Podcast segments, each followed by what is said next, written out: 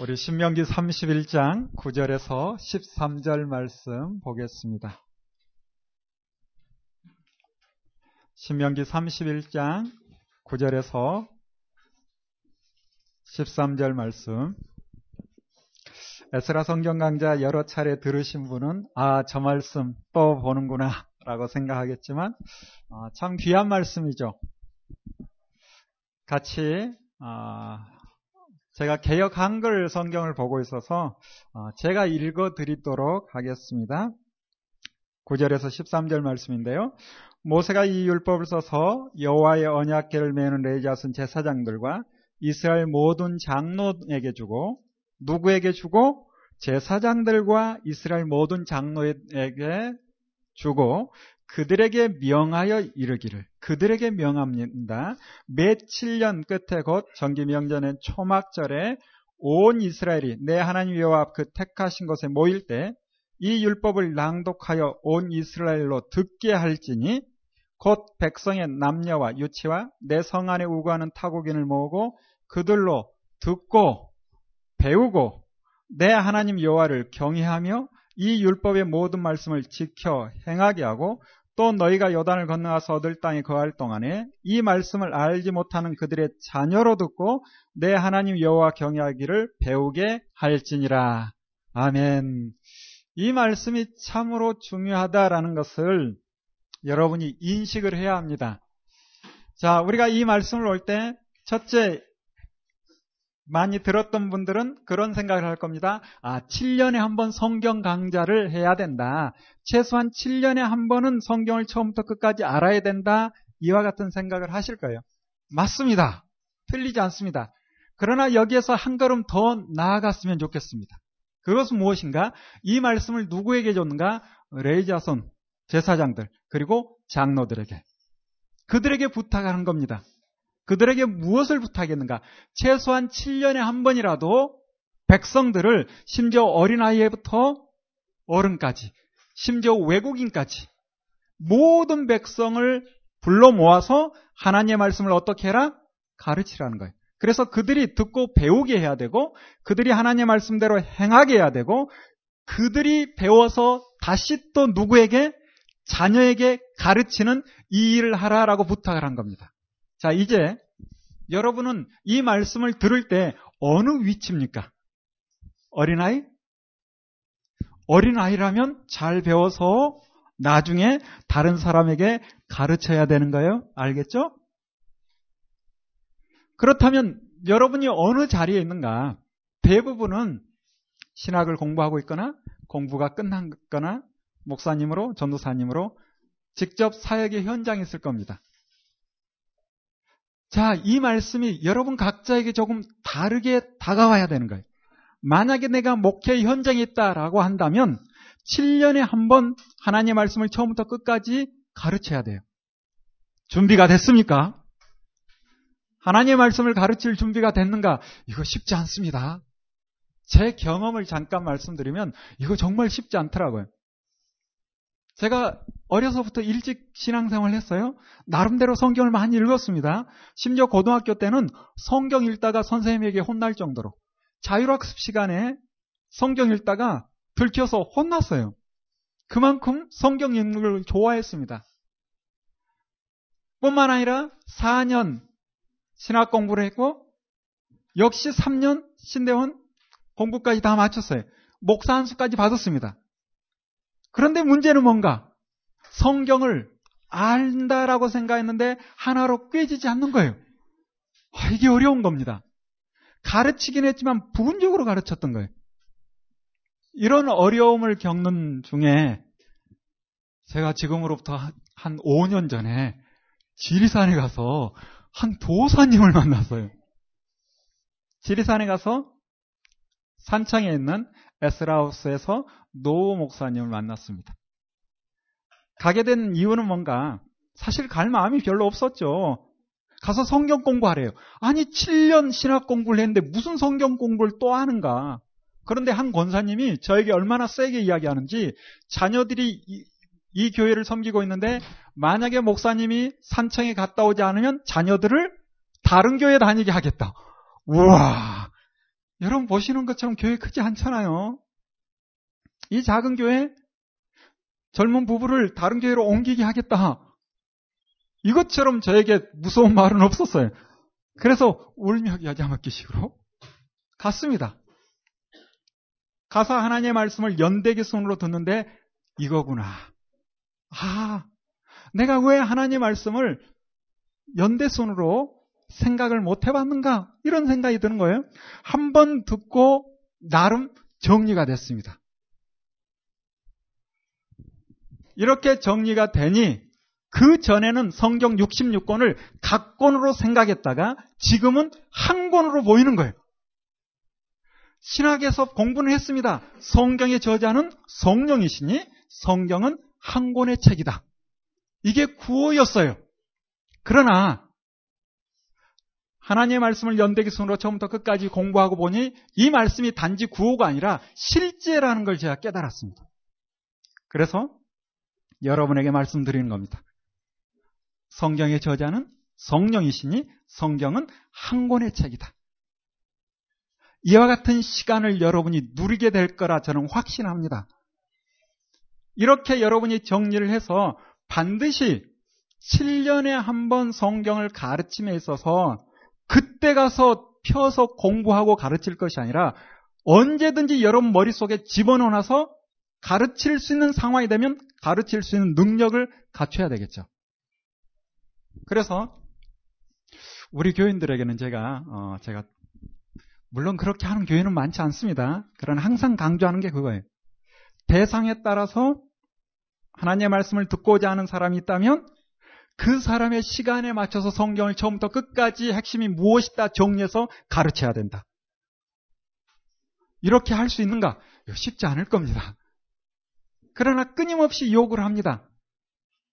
뿐만 아니라 그렇게 해야 된다라고 저는 생각합니다. 자, 여러분, 이제 여러분에게 말씀을 드리고 싶습니다. 여러분이 어느 자리에 있는가? 제가 알기로는 대부분 전도사님, 목사님으로 그렇다면 여러분이 하나님의 말씀을 처음부터 끝까지 바르게 빠르게 정리해서 어떤 자리에서든 하나님의 말씀을 전할 수 있는 실력을 갖춰야 합니다. 그래서 우리가 보고 있는 신명기 31장 9절에서 13절 이 말씀을 단순히 아 7년에 한 번 성경 공부하면 되는구나 여기서 머물면 안 됩니다. 더 나아가서 우리가 이 말씀을 보면서 또 무엇을 생각해야 하는가? 끊임없이 하나님의 말씀을 배워야 되겠다. 두 번째, 단지 배우는데 그치면 안 되죠. 배워서 이 말씀대로 지켜 행해야 되겠다. 세 번째, 단지 나만 지켜 살 것이 아니라 이 말씀을 누구에게? 자녀에게, 그리고 이웃에게, 그리고 땅 끝에까지 가서 하나님 말씀을 전해야 되겠죠. 이게 우리의 사명입니다.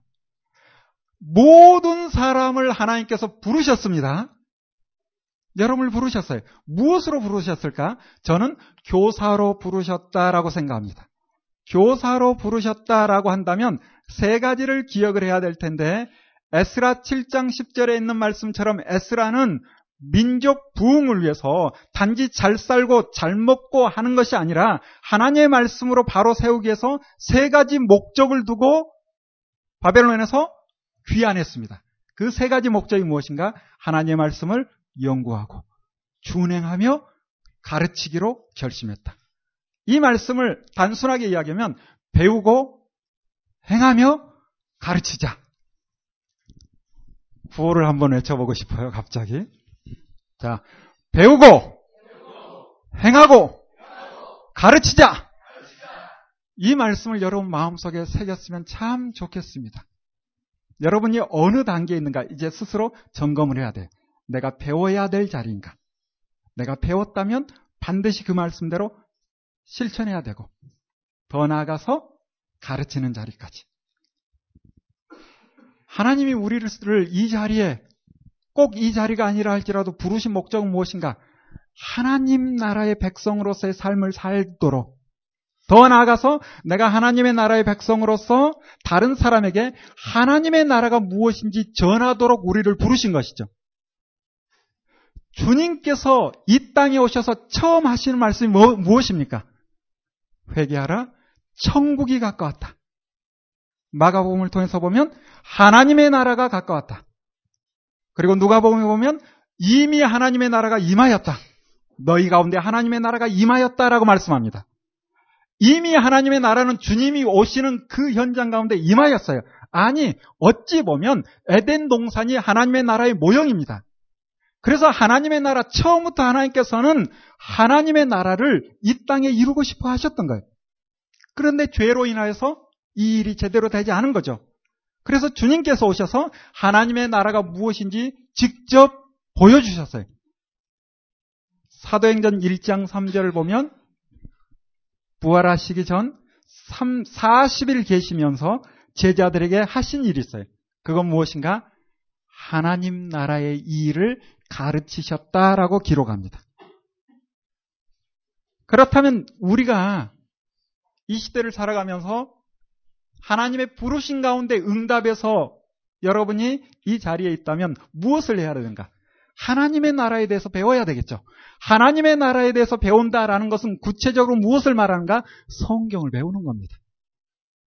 성경에 기록된 하나님 말씀에 하나님의 나라에 대해서 자세히 소개하고 있습니다.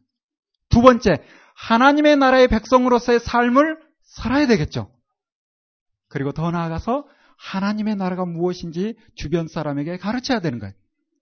이 사명이 여러분에게 있는 겁니다. 그래서 신명기 31장 9절부터 13절 말씀을 조금 확대해 보면 우리가 신약 시대까지 생각을 해볼 수 있는 것이죠. 자, 아쉬운 것은 무엇인가? 이스라엘 백성이 모세가 유언처럼 이야기하는 7년에 한 번씩 성경 강좌를 하라라는 말씀을 제대로 지키지 못했습니다. 그래서 잘하는 것처럼 가나안 땅에 들어가서 얼마 되지 않아서 타락해 버리죠. 사사들도 타락하고 왕들을 세웁니다. 역시 왕들도 타락하고 BC 931년 남북으로 나눠져 버리고 BC 722년에 가서 북이스라엘은 멸망하고 남유다 BC 586년에 역시 멸망하고 왜 이런 역사가 이어졌는가? 하나님의 말씀을 처음부터 끝까지 바르게 배우지 못했고 바르게 행하지 못했고 가르치지 않았기 때문이다. 이 세 가지가 되지 않았기 때문에 이스라엘 민족이 어려움을 겪은 것이죠. 우리가 이 말씀을 기억하고 이제 하나님의 말씀을 오늘부터 금요일까지 처음부터 끝까지 큰 틀에서 정리를 해 나갈 겁니다.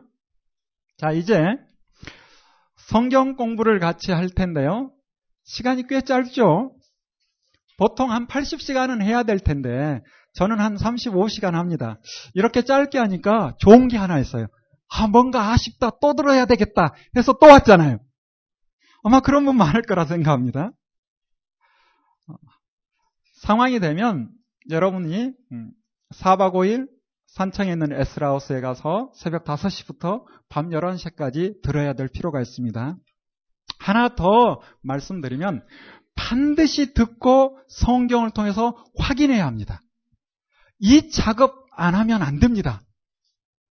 여러분, 제가 여러 번 강좌를 하다 보니 간혹 제 강좌가 좋다는 분이 있어요. 이것도 어찌 보면 그렇게 바람직하진 않습니다. 누구 강좌, 어떤 강사의 강의가 좋다. 이게 무슨 의미입니까? 진리는 하나님의 말씀입니다. 저는 이 하나님의 말씀을 제 나름대로 정리를 해서 여러분에게 안내를 할 뿐이에요. 그런데 안내자가 좋다면 그게 말이 됩니까? 나는 어떤 강사가 좋다, 나는 바울파다, 개밥파다, 뭐, 이런 식으로 갈라지면 이건 안 되는 거죠. 다시 말씀드리고 싶은 것은 무엇인가? 여러분이 설명을 듣고 반드시 하나님의 말씀이 그러한가 확인할 수 있기를 바랍니다. 저는 설명하는 시간을 가질 겁니다. 자, 짧게 설명을 할 텐데 크게 네 가지 틀을 가지고 설명을 해 나갈 겁니다. 성경 강좌의 원리 가운데 첫 번째 무엇을 집중적으로 보고 싶은가 전체를 통해서 부분을 해석할 거예요. 종교개혁자 칼빈이 그런 이야기를 했죠. 성경을 성경으로서 해석하라. 이걸 또 오해하는 어떤 데는 성경인 짝이 있다 해가지고 짝 맞추기로 이상하게 풀어가는데 그런 의미가 아니에요. 성경으로서 성경을 해석하라라는 것은 이렇게 이야기할 수 있습니다. 전체를 통해서 부분을 해석하라는 거예요. 여러분 성경을 처음부터 끝까지 전체를 배우게 되면 우리가 그동안 알고 있었던 것이 엉터리였구나라는 것이 꽤 많이 드러날 겁니다. 아무리 이름 있고 아무리 큰 교회 목사님이 이야기했다 할지라도 그게 사실이 아닐 수 있습니다. 잘 빠져나가죠? 사실이 아니라는 게 아니라 사실이 아닐 수 있다는 거예요. 여러분이 부분적으로 와, 이 말씀 좋다 하고 외우고 그 말씀이 내 삶 가운데 구체적으로 이루어지길 바란다 할지라도 실제 하나님께서는 그런 의미로 준 말씀이 아닐 수 있습니다. 이걸 볼 줄 알아야 되는 거예요. 이와 같은 사실을 확인할 수 있는 유일한 방법은 뭔가? 전체를 통해서 부분을 해석하는 거예요. 아유, 오늘 옷 참 잘 입었다. 무슨 의미예요? 칭찬입니까? 뭐 해석하기에 따라서 성경 이런 부분이 있습니다. 아유, 그래. 잘해봐. 그 불의한 재물로 친구 사귀어봐. 잘 될 것 같아? 그런 의미 있습니다. 전체를 봐야 부분적인 이해가 되는 거예요. 자, 그림을 보면서 부분만 붙드는 것이 얼마나 위험한 것인지 여러분에게 그림을 하나 보여드립니다. 전체 그림 가운데 한 조각을 보여주고 있어요. 전에 참석하신 분은 오 그림이 바뀌었네 라고 생각할까요? 바꿨습니다. 물론 제가 바꾼 건 아니고 다른 분이 바꿔놓은 거 좀 달라 해서 자 전체 그림 가운데 한 부분을 보여주고 있어요. 뭐 같니? 그래 생각하는 게 맞아. 근데 말을 안 해주고 싶은가 봐. 뭐 같아요? 뭐 같죠? 그런데 뭔지 정확히는 잘 모르겠죠?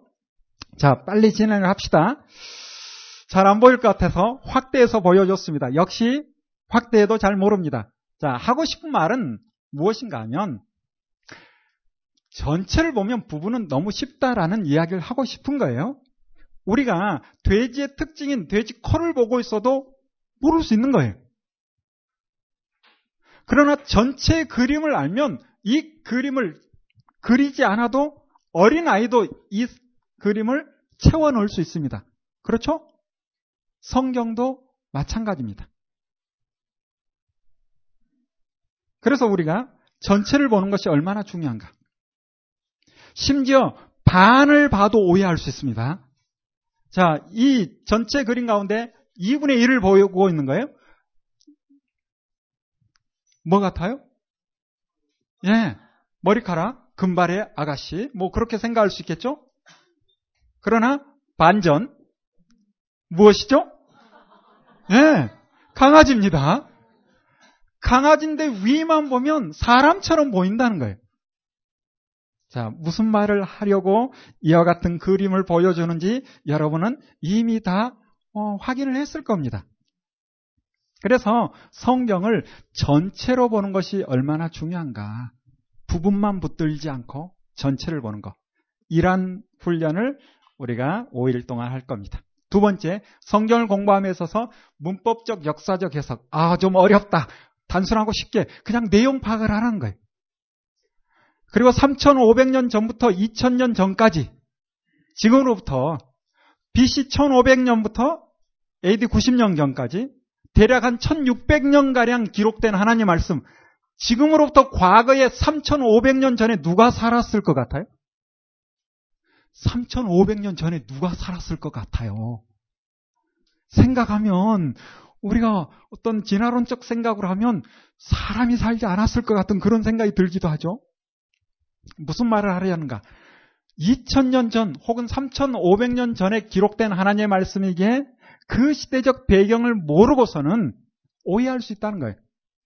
그래서 성경 해석의 두 번째 원칙은 무엇인가 하면 일단 내용 파악을 하고 역사적 배경을 알아야 합니다.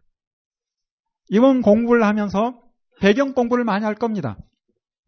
배경을 알면 내용이 쉬워지는 거예요. 뿐만 아니라 단지 우리가 성경 공부만 하는 게 무슨 의미가 있겠습니까? 그리고 우리 입장에서 하나님의 말씀을 보는 것이 아니라 원독자, 하나님의 마음으로 성경을 읽어내는 그러한 시간이 될 수 있기를 바랍니다. 하나님의 마음을 읽어내야 어떻게 호세아라는 선지자에게 음란한 연인 고멜과 결혼하라 했나 이해가 되는 거예요. 아니 어떻게 예레미야는 결혼도 못하게 당시 결혼하지 못하면 활동 폭이 줄어들거든요. 뿐만 아니라 하나님의 말씀을 전하고 집에 돌아갔을 때 반겨주는 사람이 없다? 이것도 쉽지 않을 텐데. 그런데 왜 하나님께서 이와 같은 일을 하게 했는가? 하나님의 마음을 읽어야 된 거예요. 심지어 에스겔 때는 하나님께서 에스겔의 아내를 데려가 버립니다. 어우, 찌끄죠? 어떻게 그럴 수 있나? 이 시대를 보면 이럴 수밖에 없는 하나님의 마음을 읽어낼 수 있습니다. 그래서 세 번째 원리는 무엇인가? 하나님의 마음을 읽어야 된다는 거죠. 그리고 네 번째 원리는 연대순으로 정리를 할 겁니다. 아, 이게 얼마나 좋은지. 저는 에스라하우스에서 에스라 강좌 들으며 이 부분 때문에 성경이 하나로 꿰졌습니다. 여러분도 성경을 공부하는 입장에서 이 부분이 참 좋을 거라 생각합니다. 그래서 구약의 역사서와 선지서를 같이 풀어낼 겁니다. 그리고 사도행전과 서신서 같이 풀 겁니다. 이 그림은 여러분 이제 자주 볼 거예요. 처음 보시는 분은 아 답답하다라고 생각할지 모르겠지만 여러분 책에도 다 있고요. 자주 설명하겠지만 어, 제가 여러 차례 강의를 하면서 제 나름대로 뭔가 하나 전할 수 있는 다른 분들에게 하나님의 말씀을 쉽고 빠르게 볼 수 있는 뭔가 하나 있었으면 좋겠다라는 마음이 들죠, 저도. 그래서 여러 차례 보다 보니 이 부분이 가장 좋은 것 같아요, 저에게는.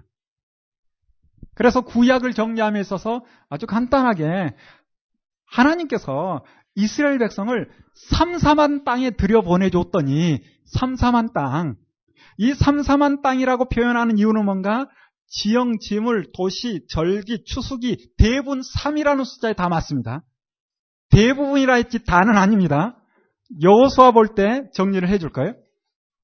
3이라는 숫자에 꽤 맞추면 웬만하면 다 맞습니다.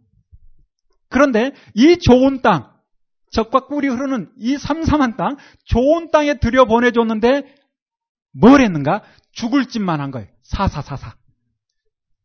그래서 제 나름대로 정리한 게 사사, 사사사사. 이 원리를 가지고 선지서를 풀어낼 거예요. 처음 들을 때는 뭔가 하는데 몇 번 들은 분들은 와, 그렇죠? 뭐 아니면 말고 저만 좋은가? 계속 보겠지만 간단하게 보고 합시다. 한 10분만 봐도 정리가 될 거예요. 사사라는 원리를 가지고 선지서를 푸는 거예요. 네 가지 패턴이 있습니다. 선지자가 오는 네 가지 패턴. 죄를 책망하는 거예요. 안 적어도 됩니다. 나중에 다 나오니까. 미리 뭐, 뭔가 들었다 해서 쓸 거 하나도 없어요. 다 나옵니다. 죄를 책망하는 거고, 두 번째, 권면의 말씀을 하죠. 세 번째, 경고의 말씀을 합니다. 그리고 네 번째, 회복의 말씀을 하시는 거예요. 이게 네 가지 틀이라. 그런데 죄를 책망하거나, 권면하거나, 경고의 말씀은 그 시대 대부분 다 이루어져요. 문제는 회복의 말씀이라 이게 어려운 거예요.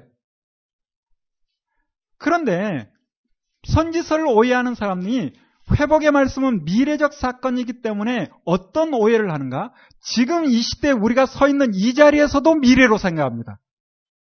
그런 경우 별로 없습니다. 구약의 회복은 이미 주님 오시기 전에 대부분 회복됐습니다. 대부분이에요.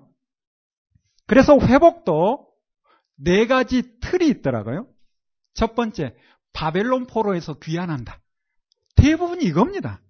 두 번째, 주님이 오셔야 된다. 초림. 세 번째, 성령 강림. 네 번째, 주님 재림. 이 네 가지 틀에 대부분 다 맞습니다.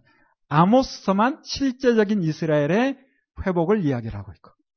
그래서 사사라는 원리예요. 책망하고 권면하고 경고하고 회복의 말씀. 이 회복을 통해서 바벨론 포로 귀한 예수님 초림, 성령, 강, 성령 강림, 예수님 재림. 그리고 또 사사사사라는 원리가 있는데 선지서를 네 분씩 묶어버리는 거예요. 선지서가 몇 권? 17권. 그런데 몇 분이 썼나요? 예레미야가 예레미야 그 애가를 쓰기 때문에 16권으로 봐도 16분의 선지자로 정리할 수 있는 거예요. 그러므로 4권씩 묶어버리면 4묶음으로 끝나버립니다. 시대를 알 수 없는 요엘 오바댜를 묶는 거예요. 그리고 니누의 성을 향해서 외쳤던 요나움, 요나 나움을 묶어버린 거예요. 그래서 이 네 권을 묶어서 핵심만 잘 정리하면 요엘서는 메뚜기 떼지양 오바댜는 에돔의 멸망, 요 나움은 니누의 성에 대한 외침. 이렇게 묶어버리면 아주 쉽다는 거죠. 그 다음에 네 권. 북이스라엘이 멸망할 즈음에 활동했던 아모스, 소세야, 이사야, 미가. 이미 아호 뭐 그렇게 누가 예우자고 그러더라고요. 이미 아호 모르겠어요. 그렇게 예우고 싶으면 그렇게 예우고 제가 이 설명을 했더니 어떤 분이 이걸 가지고 또 설명을 하면서 목사님 이렇게 예우는 게 좋겠네요 하더라고요. 아모스 소세야 이사야 미가 선지서를 보면 한 권처럼 느껴집니다. 읽어보니 그렇죠? 아, 이제 숙제가 생긴 거예요. 가서 이제 확인을 해봐야 돼요. 듣고, 아, 그런가? 그렇다라고 하면 안 됩니다. 아, 그런가? 그 다음에 확인하고, 그렇구나라고 해야 된 거예요. 절대 읽어서 확인하지 않고 들은 걸로 그렇다 하고 다른 사람에게 전하면 이상한 사람 됩니다. 그 사람이 여러분에게 다시 질문하면 할 말이 없어요. 내가 확인하지 않으면. 그래서 성경을 통해서 확인해야 돼요. 다시 말씀드립니다. 아모스, 호세야, 이사야, 미가 동시대를 활동하던 선지자, 선지자이기 때문에 그 시대 시대상이 그대로 드러나요. 그래서 그 시대의 죄를 책망하는데 내용도 비슷합니다. 시대가 어떤 시대? 돈만 추구하는 시대. 종교 행위만 있는. 그래서 이 시대 네 명의 선지자는 같은 외침을 외치는 거죠. 왜 돈만 추구하느냐? 왜 종교 행위만 나를 제대로 좀 알아라. 이게 바로 아모소세야 이사야 미가. 그래서 네 권을 하나로 정리해서 읽어버리는 거예요. 벌써 여덟 권 반이 끝난 겁니다. 두 번, 어, 세 번째 남유다 망하기 직전에 활동했던 스바냐 하박국 예레미야 에스겔까지 이 네 권을 묶어버리면 역시 또 쉬운 거라. 나라가 망하기 직전이니까 스바냐도 진멸하고 멸절한다 외치죠. 하박국도 하나님께서 바벨론을 보내서 우리 민족이 지금 고난 가운데 있다라는 것을 아는 거예요. 예레미야도 하나님의 뜻은 항복하는 것이다. 에스겔은 포로 끌려가서 함께 끌려온 유대인들에게 하나님의 뜻을 전합니다. 이미 하나님께서는 남유다 예루살렘에서는 훈련이 안 된다라는 것을 결정하셨다. 그러므로 우리는 어디 가야 된다? 바벨론 가서 훈련 받아야 된다. 이게 핵심이에요. 스바냐, 하박국, 예레미, 에스겔. 이 네 권을 묶어버려요. 그리고 나라가 망했을 때 울며 애통하며 에카 하면서 예레미야가 예레미야 애가를 남기는 거죠. 이렇게 정리를 하고 나머지 네 권은 바벨론 포로 끌려가서 활동하는 다니엘 그리고 돌아와서 활동하는 학계스가랴 말라기 다니엘 학계스가랴 말라기 이렇게 네 권을 바벨론 포로 후로 묶어버리는 거예요. 이런 식으로 정리를 하면 선지서가 조금 더 빠르게 정리가 되지 않을까라고 생각을 합니다. 자, 다시 한번 큰 틀에서 정리를 해봅시다. 하나님의 말씀을 공부함에 있어서 성경 강좌의 원리 많은 이야기를 하는데 한 네 가지만 저는 여러분에게 설명을 해드립니다. 전체를 통해서 부분을 해석하자. 문법적, 역사적 해석을 하자. 하나님의 마음을 읽고 연대기 순으로 어, 연대 순으로 정리를 하자. 자, 이제 성경 안에 특별히 구약 성경 안에 무엇이 있는지 함께 생각을 해보면요. 역사가 있죠. 하나님께서 역사를 통하여서 활동을 하십니다. 역사서가 있고요. 두 번째 약속이 있어요. 약속. 이 약속은 둘로 나눠서 보면 참 좋을 것 같아요. 하나님께서 일방적으로 하신 약속이 있습니다. 자, 생각을 해봅시다. 하나님께서 일방적으로 하신 약속, 하나님께서 우리가 잘 하든 잘못하든 그 약속을 이루실까요? 이루지 않을까요? 이루십니다. 일방적으로 하셨으니까. 두 번째, 이스라엘 백성과 하나님과 서로 협의하여 한 약속. 이건 어떻게 될까요? 이스라엘 백성이 제대로 하면 하나님께서도 거기에 보응하시는 것이고 잘못하면 거기에 따라서 하나님은 또 잘못한 대로 반응하시는 거예요. 성경이 왜 두꺼워졌을까요? 여러 가지 이유가 있겠지만 저는 하나 붙들라면 하나님과 이스라엘 백성이 협의하여 한 약속을 지키지 못함으로 두꺼워지지 않았나 그런 생각도 듭니다. 부모가 왜 말이 많을까요? 집에 갔는데 아이들이 청소를 잘 해놨어. 그리고 책상에 앉아서 공부를 하고 있어. 그러면 부모는 할 말이 없습니다. 뭔가 맛있는 거 해줄 거 없는가?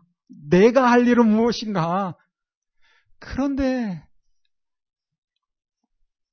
방이 온통 어지러져 있고 TV는 다 켜져 있고 불도 다 켜져 있고 그러면 그때부터는 말이 많아지죠. 경험해 본 일이지. 성경이 꼭 그렇다는 건 아닌데 우리가 조금 더 눈여겨봐야 될 것이 무엇인가. 이스라엘 백성과 하나님과 협의해야 한 약속. 이 약속을 지키지 못함으로 인해 하나님께서 말씀을 많이 하신다라는 것도 생각을 해보자는 거예요. 세 번째, 명령이 있습니다. 하나님께서 이스라엘 백성에게 또 믿음의 사람들에게 이렇게 해라. 이건 하지 마라. 명령합니다. 여러분, 누군가 여러분에게 명령하면 기분이 어때요? 괜찮아요? 아, 우리 친구들은 괜찮은가 봐. 그런데 하나 생각해 봅시다. 창조주이신 하나님께서 피조물인 우리에게 명령할 수 있나요? 몇 번은 반응을 안 하시는 것 같아. 다시. 창조주이신 하나님께서 피조물인 우리에게 명령할 수 있나요? 명령할 수 있죠, 당연히. 자, 우리 친구들 기분은 어떤지 모르겠지만, 부모가 여러분에게 명령할 수 있어요? 아, 왜 부모가 대답합니까? 자녀들이 대답해야지. 명령할 수 있죠? 있어요. 자, 다시 한 번만 더 생각해 봅시다. 부모가 여러분에게 뭔가 하라라고 하는 것이 부모에게 유익입니까? 여러분에게 유익입니까? 누구에게? 아이 때는 잘 모르나 봐. 부모 된 여러분 다 아시죠? 누굴 위해서 명령하는 거예요? 너 잘 되라고. 너 잘 되라고 하는 소리다. 원 없이 듣죠, 자녀들이요? 여러분도 나중에 원 없이 말할 겁니다. 하나님께서 이스라엘 백성에게 믿음의 사람들에게 명령하시는데 그 명령은 무엇인가? 누구 잘 되라고? 우리 잘 되라고.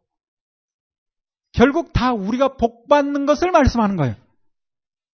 그거 한다 해서 하나님이 영광 받는가? 하, 그거 별로 있을까요? 우리가 뭘 좀 한다 해서 하나님이 영화롭게 돼. 아, 그게 뭐가 얼마나 있을까요? 저는 잘 모르겠어요. 저는. 결국은 다 우리를 위한 말씀입니다. 이러한 사실을 확인할 거예요. 그래서 약속도 누구를 위하여? 우리를 위하여. 명령도 누구를 위하여? 우리를 위하여. 확인할 겁니다. 뿐만 아니라 예언이 있죠. 지혜가 있고 교훈이 있고 찬양이 있습니다. 대상을 바르게 알면 찬양은 저절로 나옵니다. 하나님을 바르게 인식하면 찬양을 시켜서 하는 것이 아니라 저절로 찬양이 나오는 거예요. 그래서 우리가 성경 안에 역사와 약속과 명령과 예언과 지혜와 교훈 이 말씀을 통해 하나님을 바르게 알고 찬양에까지 이르는 우리 모두 됐으면 참 좋겠습니다. 자, 이제 구약을 한번 큰 틀에서, 큰 틀에서 정리를 해보면요. 구약이 뭘까? 구약이 뭐죠? 너무도 쉬운 질문을 하니까 답하기가 그렇죠. 옛날에 했던 약속입니다. 옛날에 했던 약속. 왜 구약이라는 이름이 생겼을까? 뭔가 새롭게, 새로 한 약속이 있으니까 예전에 했던 약속은 자연스럽게 구약이 돼버린 거죠. 그러면 새 약속, 새 언약, 신약을 먼저 봐야 구약을 이해하는데 도움이 됩니다. 그러면 아, 27권 신약을 먼저 다 보는가? 아니에요. 핵심만 들여다보면 알 수 있어요. 새 언약의 현장, 신약의 현장. 누가복음 22장을 한번 우리 같이 찾아볼까요? 복음서마다 다 있지만 특별히 누가복음 22장 20절을 한번 우리 같이 찾아봅시다.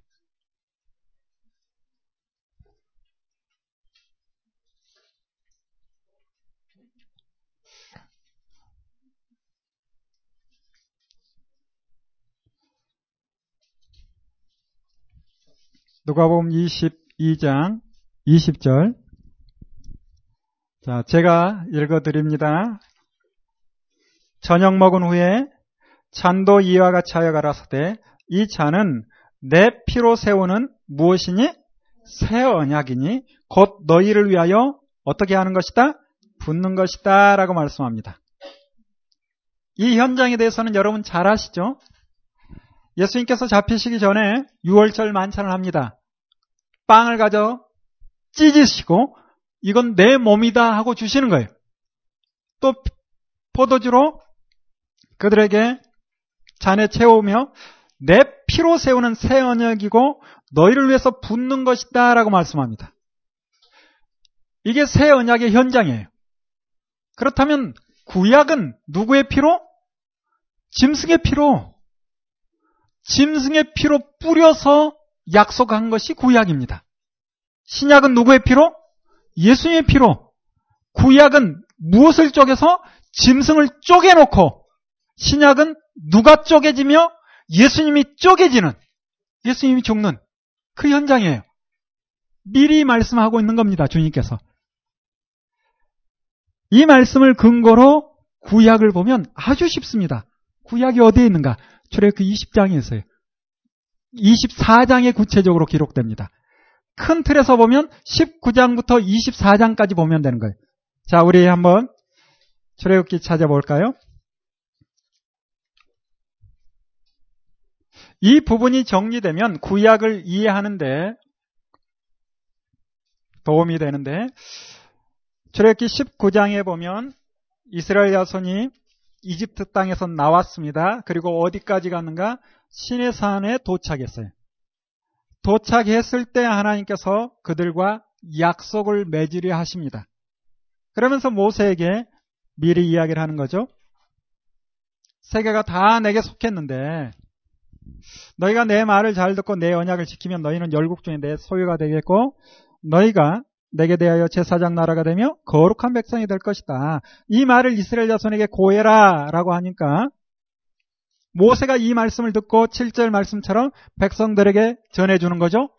그때 백성들의 반응을 볼까요? 8절에 뭐라는가?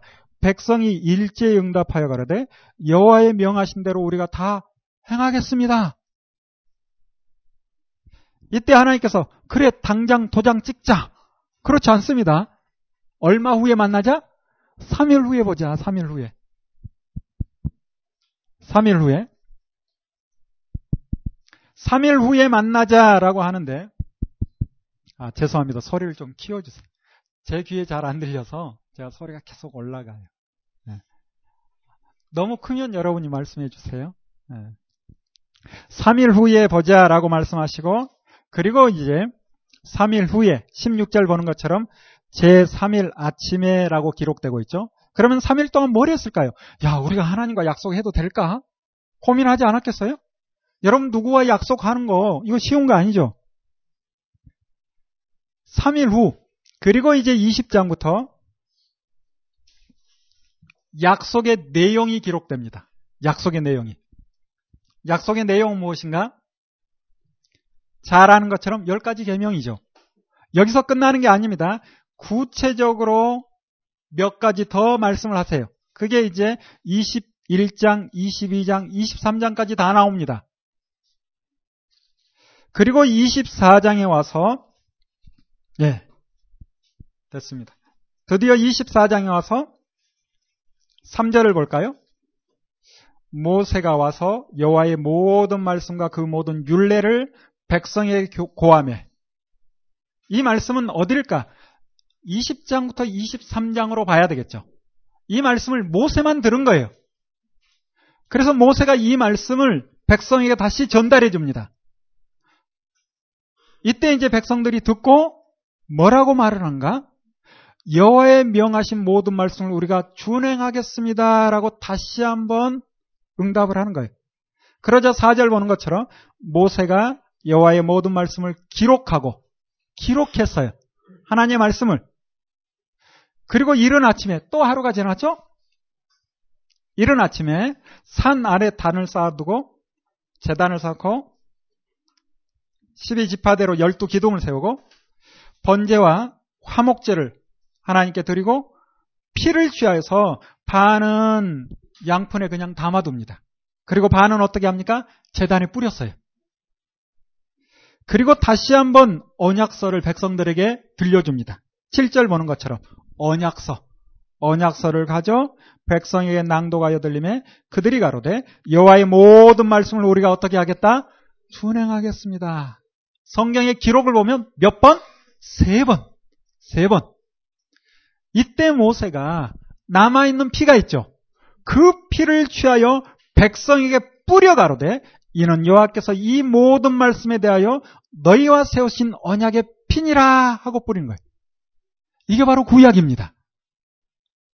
신약은 예수님의 피로 뿌렸다면 구약은 누구의 피로? 짐승의 피로.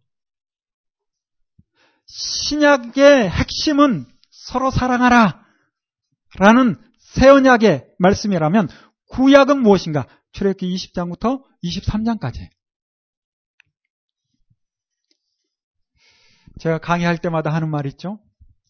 우리가 최소한 20장부터 23장까지는 외워야 되지 않을까요? 아니, 지금 신약 시대인데 왜 갑자기 구약입니까? 아, 그렇게 이야기하면 참 할 말이 애매한데. 자, 하나 생각해 봅시다. 지금 구약의 율법은 폐했습니까? 아, 이거 대답하기 참 어렵습니다. 골로새서 보세요.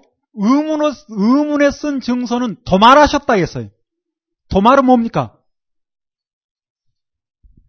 히브리서를 봐도 피한 것처럼 말씀합니다. 물론 예수님께서는 내, 나는 피하러 온 것이 아니라 어떻게 하기 위해서 왔다? 완전케 하기 위해서 왔다. 이 부분이 정리가 잘 돼야 된다라고 생각하는데 하나님 입장에서는 그거 내가 패했어. 그런 것 같아. 자, 오해 없이 잘 들으시길 바라요. 구약의 율법을 하지 말자 이게 아니에요.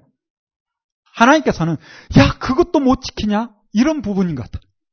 하나님께서는 결국 구약의 율법이 피할 수 있는 유일한 방법은 뭔가 하면 언약의 당사자가 죽어야 되는 거예요.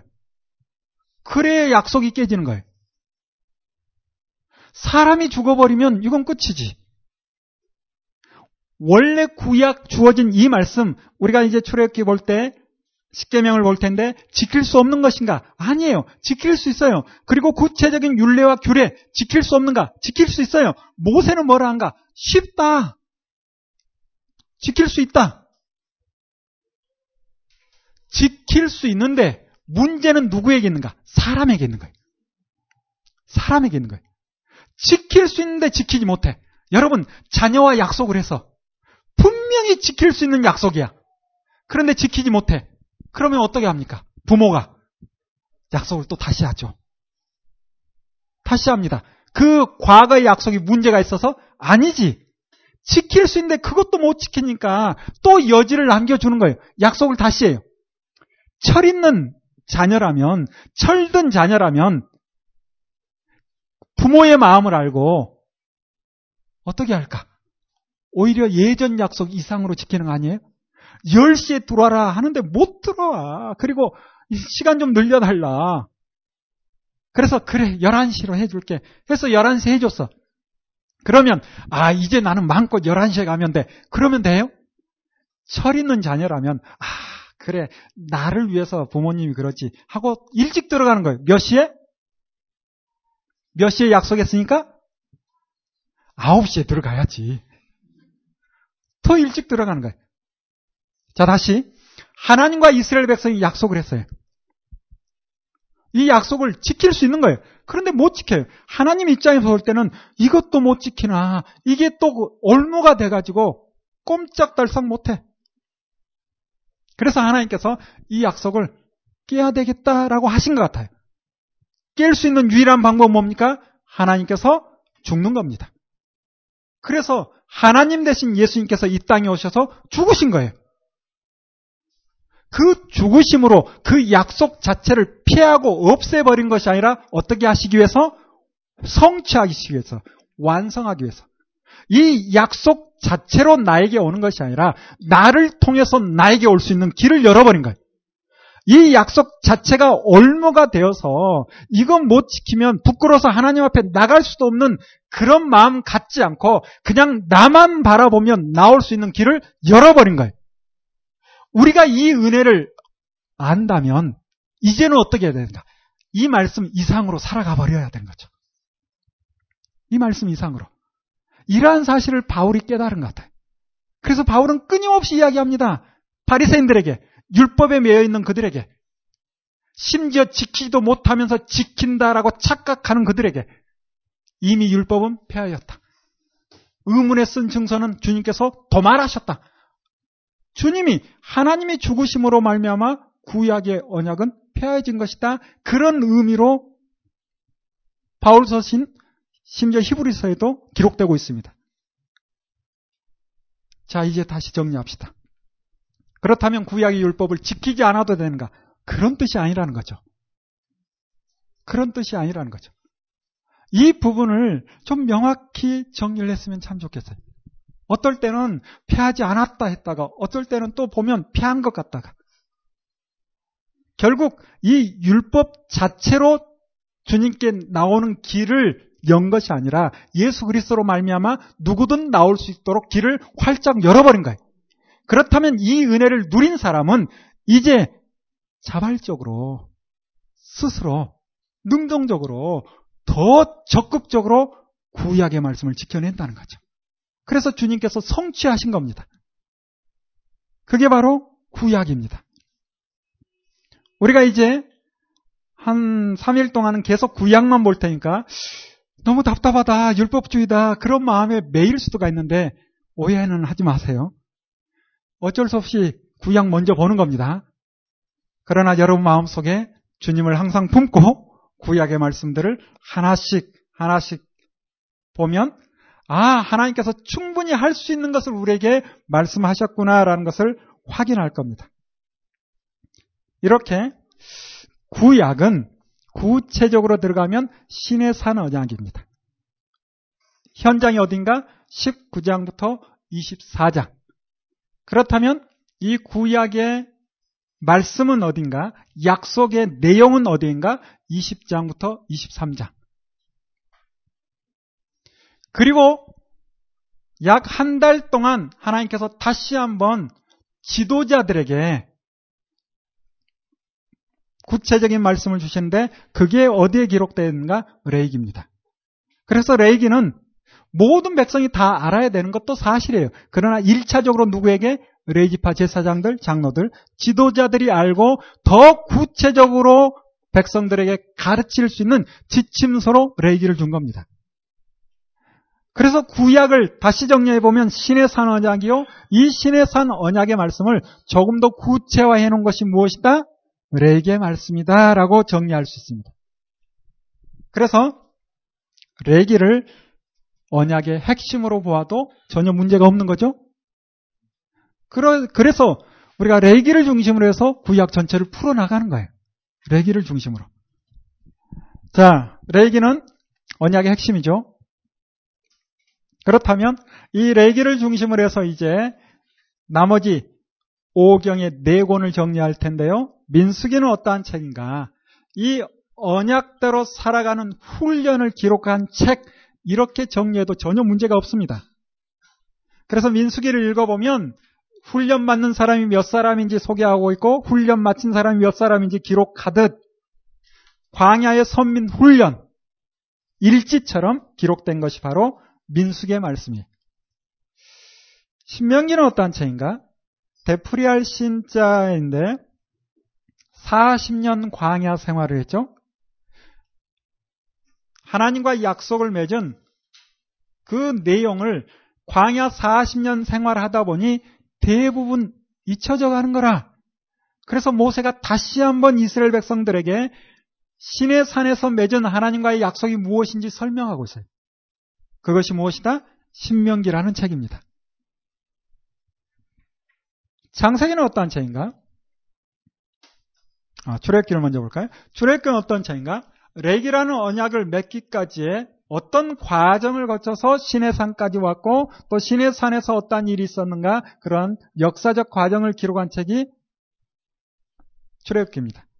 어떤 분은 그렇게 보더라고요. 언약의 목적이 무엇인가를 기록한 책. 그렇게 봐도 뭐 괜찮다라고 생각합니다.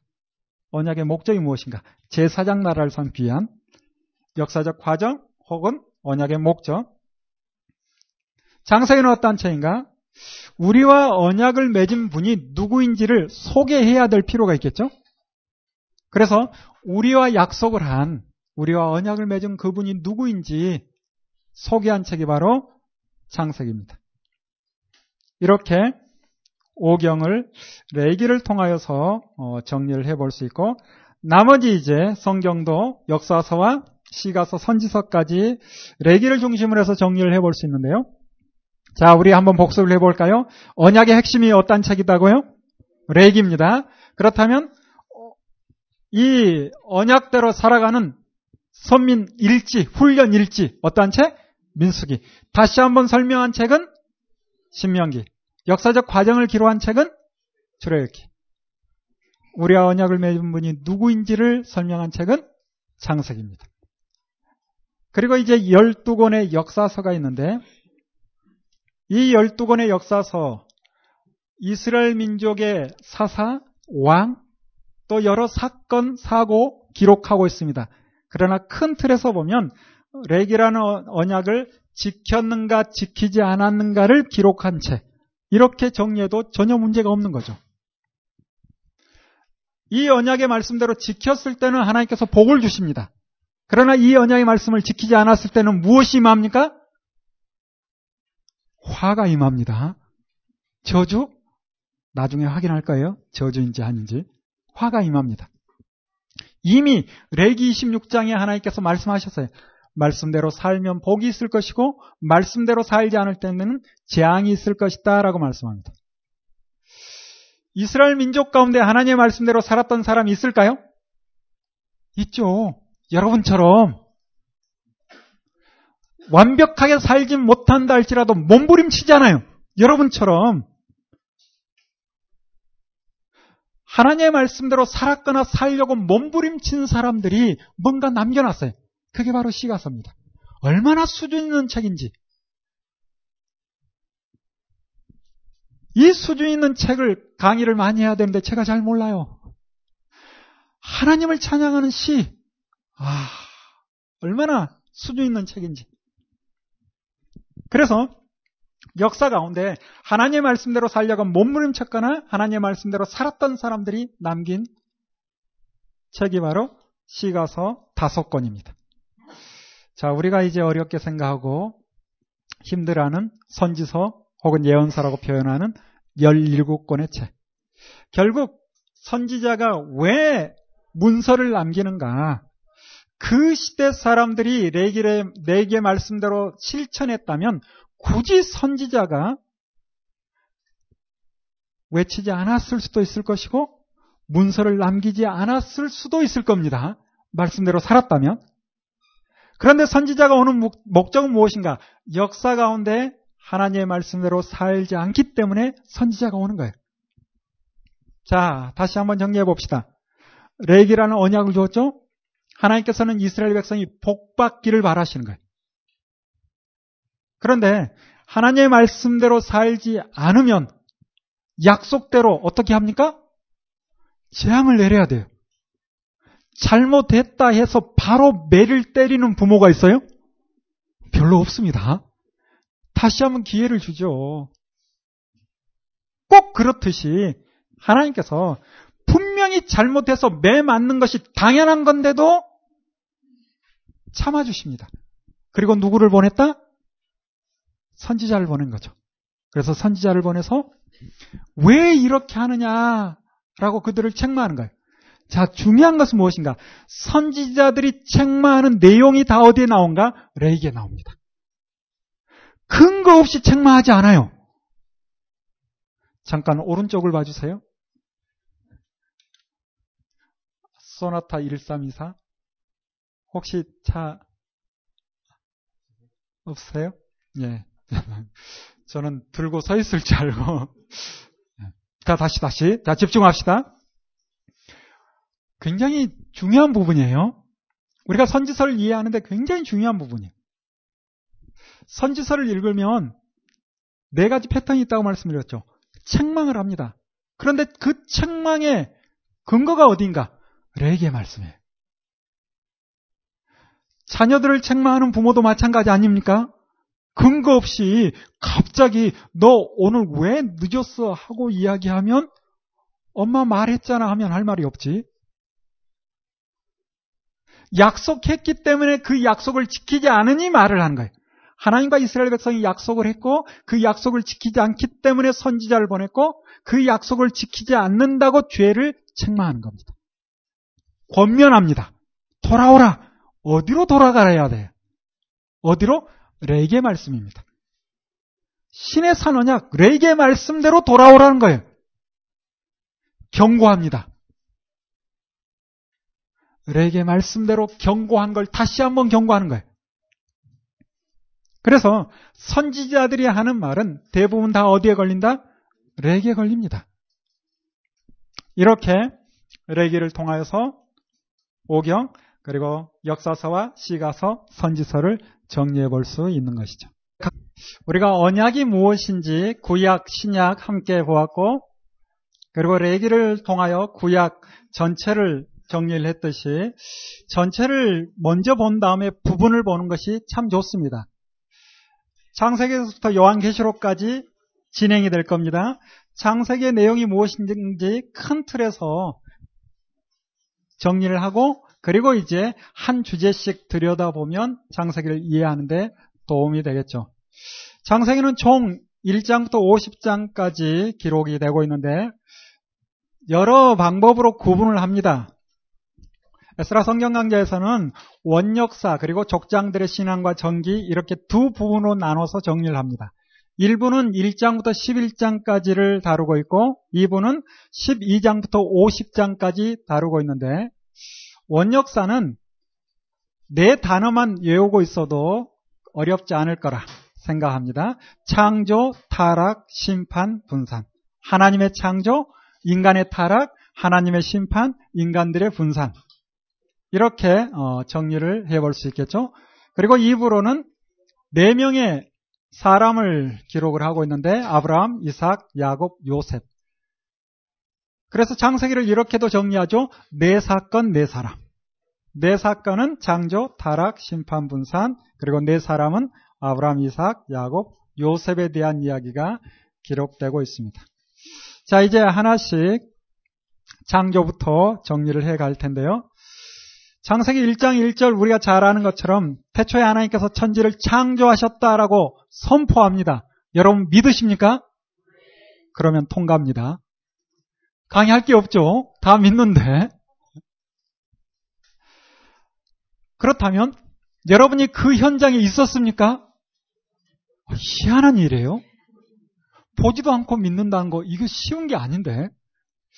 어떤 분들은 덮어놓고도 믿고 어떤 분들은 펴놓고도 못 믿는 분이 있고 믿어지게 해 주신 거죠. 이게 은혜가 아닌가 생각합니다. 결국 장세기 1장 1절의 말씀 태초에 하나님께서 천지를 창조하셨다. 이건 신학적인 주제지 과학적으로 풀 수 있는가? 부분적인 이야기는 수없이 할 수 있지만 확실한 증거다라고 내놓을 수 있는 건 한계가 있습니다. 그래서 결국 신학적인 주제가 아닌가. 그러나 우리가 한 부분은 좀 살펴보고 싶은 것은 무엇인가 하면 워낙 진화론이 힘있게 많은 사람들을 무너뜨리다 보니 진화론의 허구에 대해서 알아볼 필요가 있지 않는가 생각을 해봅니다. 보통 진화론의 네 가지 마당을 이야기를 하고 있죠. 잘 아는 것처럼 첫 번째 우주진화, 두 번째 화학진화, 생물진화, 인간진화로 내려갑니다. 그래서 예전에 알 수 없는 어떤 때에 무엇이 있었고 또 어떤 힘이 부여돼서 대폭발이 있었다. 그때부터 시작돼서 우주가 그리고 생명체가 그러더니 시간이 많이 지나서 생명이 없는 게 생명이 됐다. 무기물이 유기물이 됐다. 또 시간이 많이 흐르다 보니 생물이 진화되는데 유기물에서 식물, 동물로 진화계통수라는 그림 여러분 머릿속에 있죠? 그리고 또 시간이 지나더니 동물에서 인간이 됐다. 이게 이제 진화론자들의 주장입니다. 주장일 뿐이에요. 그리고 역시 가설입니다. 지금은 과학이 발달하다 보니 화학진화, 생물진화, 인간진화에 대한 이야기를 거의 하지 않습니다. 동물에서 인간이 될 수 없다라는 것이 이미 유전공학을 통해서 다 드러나 버린 거예요. 뿐만 아니라 생명이 없는 상태에서 저절로 생명이 발생한다. 그렇지 않다라는 게 연구 결과 다 드러났습니다. 그래서 이와 같은 이야기는 하지 않습니다. 오로지 붙드는 건 뭘까? 우주진화, 빅뱅. 예전에 왜 너도 모르고 나도 모르고 알 수 없는 그 시대 이런 이야기를 해요. 결국은 신앙의 문제가 아닌가 그런 생각이 들어요. 물질 자체가 스스로 존재하는가 아니면 누군가 만드셨는가 이건 신앙의 문제 같아요. 진화론을 주장하는 사람들이 신이 없다라고 생각할지 모르지만 나름대로 신을 만들어낸 것 같아. 물질이 신이죠. 무엇인가 존재한다는 것은 만든 분이 있을 것이라 저는 그렇게 생각합니다. 뿐만 아니라 성경은 분명하게 이야기합니다. 하나님만 스스로 계시는 분이고 모든 만물은 다 하나님께서 만드셨다라고 기록합니다. 그런데 하나님을 거부하는 사람들은 스스로 저절로 발생했다라고 이야기를 하는 거예요. 여러분 무엇을 붙들 것인가 이거 굉장히 중요한 겁니다. 진화론의 허구 잘못된 부분들이 여러분이 관심만 가지고 오면 유튜브나 여러 자료를 통해서 마음껏 볼 수가 있습니다. 여기서 뭐 다 이야기할 필요는 없을 것 같고 이 정도만 하고 여러분이 나름대로 관심을 가지고 공부할 수 있기에 그냥 지나가겠습니다. 결국 만들어진 것은 만드신 분이 있다라는 건데 우리가 이와 같은 자연을 자연이라고 표현하기도 좀 그렇네. 하나님께서 만드신 창조물을 보면 얼마나 멋지고 아름다운지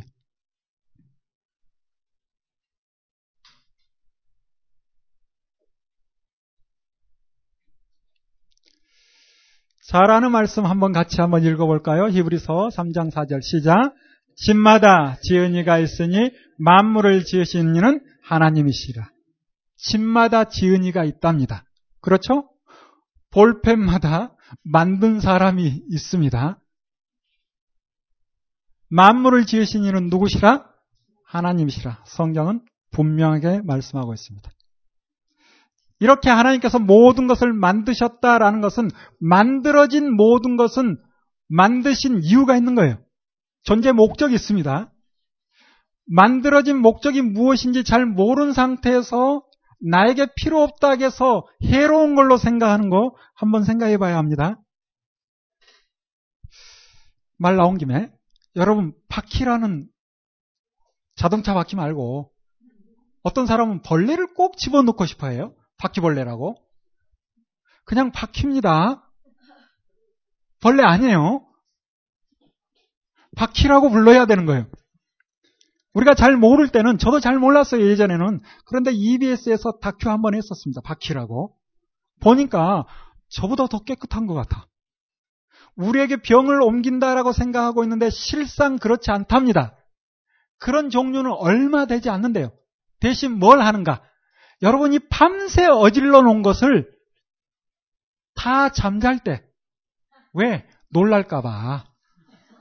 다 잠들었을 때, 그때부터 열심히 밤새도록 일을 한답니다. 그래서 여러분이 지저분하게 해놨던 많은 것들을 다 치우는 청소부예요, 청소부. 아니, 사례는 못할 망정. 바퀴벌레라고 표현하는 것은 문제가 있겠죠? 하나님이 만드신 목적이 무엇인지 다 모를 수 있습니다, 우리가.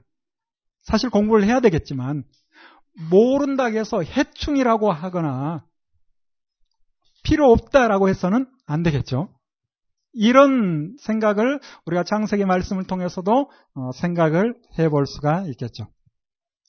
자, 하나님께서 창조하셨는데, 그렇다면 인간을 창조하신 이유는 뭘까? 우리 창세기 1장 28절을 한번 볼까요?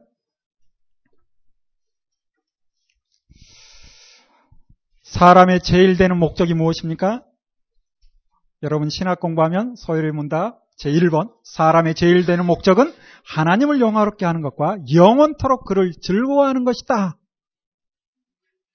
우리의 창조 목적이 그렇답니다. 여러분 하나님을 영화롭게 좀 하셨죠? 예. 그랬을 거라 믿습니다. 하나님께서 영화롭게 되기 위해서는 우리가 하나님의 목적을 따라 살아가야 되는 거예요. 그렇다면 창조 목적 1장 28절에 하나님께서 무엇이라 말씀하신가? 26절부터 제가 좀 읽어드릴게요. 하나님이 가랐을 때 우리의 형상을 따라 우리의 모양대로 우리가 사람을 만들자라고 하시죠.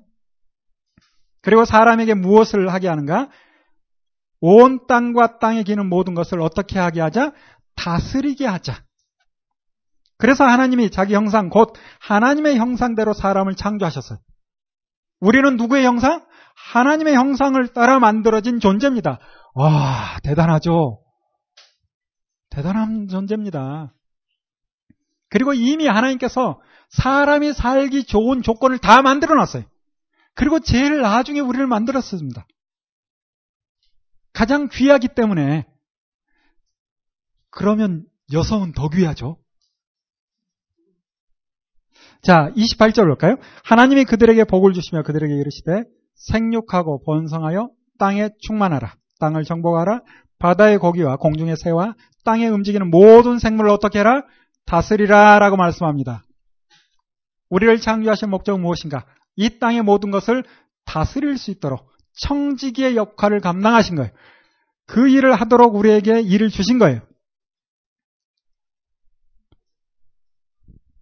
문화 명령 이렇게 표현할 수도 있는데 이 말씀을 통해서 하나 더 생각해 볼 수 있는 것은 무엇인가? 이 땅에 일어나고 있는 대부분의 잘못된 일은 누구 책임일까라는 것도 생각해 보고 싶어요. 우리가 그냥 일상 하는 말이 있습니다.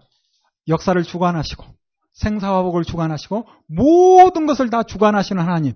맞아요? 틀려요? 맞습니다. 그러나 일부 틀립니다. 모든 것을 다 주관하는 하나님이라고 표현을 했을 때는 이 땅에 일어나고 있는 잘못된 일의 책임이 누구에게 있다? 하나님에게 있다라고 생각할 수 있다는 거예요. 하나님은 주권자입니다. 주인이에요, 주인. 우리는 그 주인의 뜻을 따라 주관할 수 있는 능력을 부여받은 거예요. 하나님께서는 혼자 다 하고 싶어 하지 않아요. 함께 하고 싶어요. 누구와? 우리와. 여러분과. 그래서 이 땅에 일어난 대부분의 일은 하나님께서 함께 하고 싶어 하시고 우리가 어떠한 일들을 잘 하기를 바라시는 거죠. 믿지 않는 사람들은 성경을 잘 모르는 사람들은 어떤 오해를 하는가? 하나님이 살아 계시다면 이런 일이 있을 수 있어? 하, 작년 벌써 한 해가 지났죠. 4월에 세월호 사건 있을 때 얼마나 마음이 아픈지.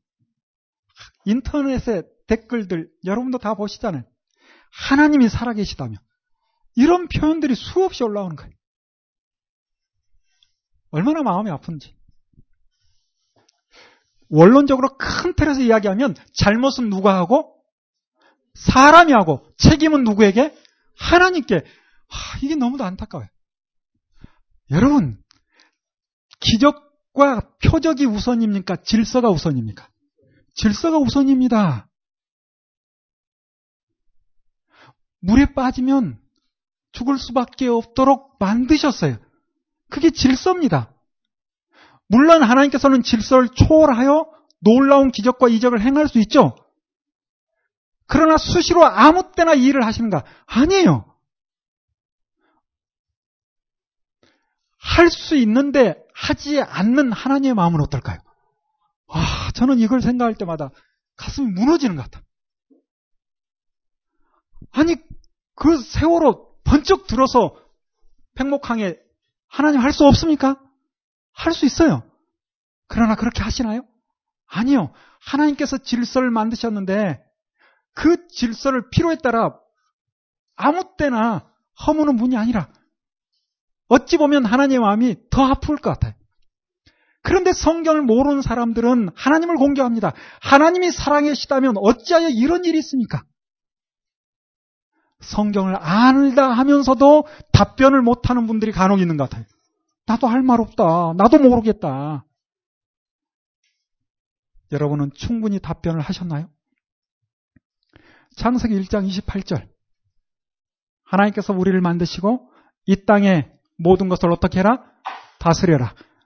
그렇다면 이 말씀을 통해서 생각해 보고 싶은 건 무엇인가? 이 땅에 일어나는 대부분의 책임은 누구에게 있다? 너에게 있다. 왜 천국과 지옥이 있을까요? 하나님께서 뭔가 우리에게 책임을 지어 주셨으니까 그 책임을 다한 자는 하나님과 함께 영원한 행복을 누리는 거예요. 그러나 그 책임을 다하지 않는 자는 하나님과 함께 할 수 없는 것이죠. 그게 바로 지옥이죠. 하나님께서 뭔가 일을 주지도 않고 나중에 심판한다? 이거 좀 어색합니다. 이상합니다. 다시 말씀드립니다. 이 땅에 일어나는 대부분의 잘못된 일은 누구 책임? 사람 책임입니다. 하나님 책임은 하나도 없다. 저는 그렇게 믿습니다. 처음부터 하나님께서는 우리와 함께하고 싶었고, 하나님께서 직접 사람이 현장에 나타나서 이렇게 저렇게 하고 간섭하기 싫어야 하신 것. 대신 우리가 하나님의 뜻을 알고 바르게 순종하는 거죠. 그렇다 해서 하나님께서 나 몰라라 하고 항상 뒤에만 계시는가? 그건 아닌 것 같아요. 주권자, 주인이시며 어느 때는 주관하는 일도 합니다. 그게 잘하는 것처럼 어찌 보면 노아의 홍수가 아닌가. 아니 좀 잘해봐라 하는데 안 되는 거예요. 그래서 주인이신 하나님께서 마음 아프지만 어쩔 수 없으니 물로 심판을 하시는 거죠. 그리고 노아의 가족들에게 좀 잘해라 하고 뒤로 물러가시는 거예요. 이렇게 우리가 장세기 1장 28절을 통해서 하나님께서 우리를 창조하시는 목적이 무엇인가 생각을 해볼 수가 있겠죠. 자, 두 번째 주제로 넘어가겠습니다. 하나님께서 모든 것을 만드시고 사람들에게 마음껏 누리라 라고 말씀합니다. 그러면서 한마디 하시죠. 2장 16절 보는 것처럼 여호와 하나님이 그 사람에게 명하여 가라사대 동산 각종 나무의 실과는 내가 너가 임의로 먹되 선악을 알게 하는 나무의 실과 무슨 실과입니까? 선악을 알게 하는 나무의 실과입니다. 선악과 뭐 줄여서 그렇게 이야기를 하는데 선악을 알게 하는 나무의 실과래요. 먹으면 어떤 결과가 있을까요?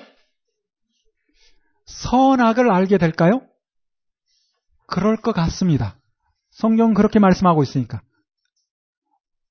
여러분, 태초의 인간이 선한 것과 악한 것을 아는 게 복일까요? 몰라도 될 것 같아요. 하나님의 말씀을 따라 그대로 살아가도 전혀 문제가 없을 것 같아요. 창조 목적에 따라 그대로 살아가도 문제가 없을 것 같아요. 선과 악을 알면 선한 일을 추구합니까? 악한 일을 추구합니까? 아, 여러분 말고. 여러분 선한 일 방금 그랬죠? 제가 잘못 들은 거죠? 선악을 알게 하는 나무의 실과라고 성경은 표현 하고 있습니다. 마음껏 다 먹되 이것만 먹지 말래요. 참 사람이 아담은 먹고 싶은 마음이 없었을 것 같은데 자, 시간이 많이 흐른 우리로 생각해 봅시다. 다 먹되 이것만 마시지 마. 이것만 마시지 마.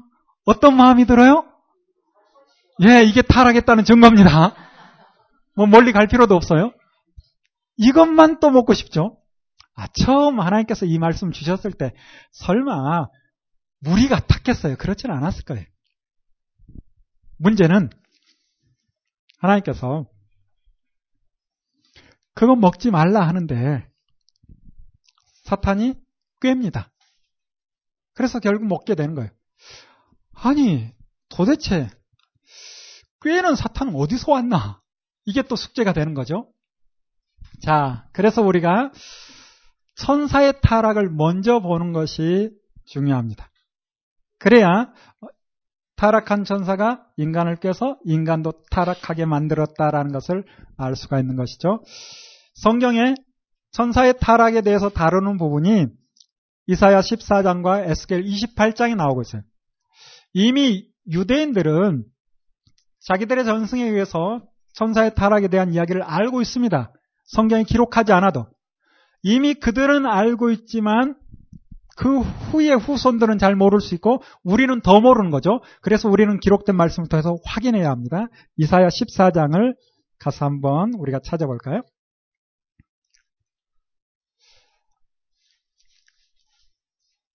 이사야 14장은 천사의 타락을 이야기하고 싶어서 기록한 말씀은 아니에요. 13장부터 나오는 바벨론에 대한 멸망을 이야기를 하고 있는데 문제는 이사야가 살았던 시대가 대략 BC 700년경입니다. 700년. 그런데 바벨론이라는 나라가 큰 나라가 되고 교만해지는 때가 언젠가 하면 대략 한 150년, 200년 후에 이야기를 하는 거예요. 그러다 보니 당연히 먼 훗날 일어날 힘 있는 나라 바벨론 그 나라에 대한 정보가 이스라엘 민족에게는 없는 거라.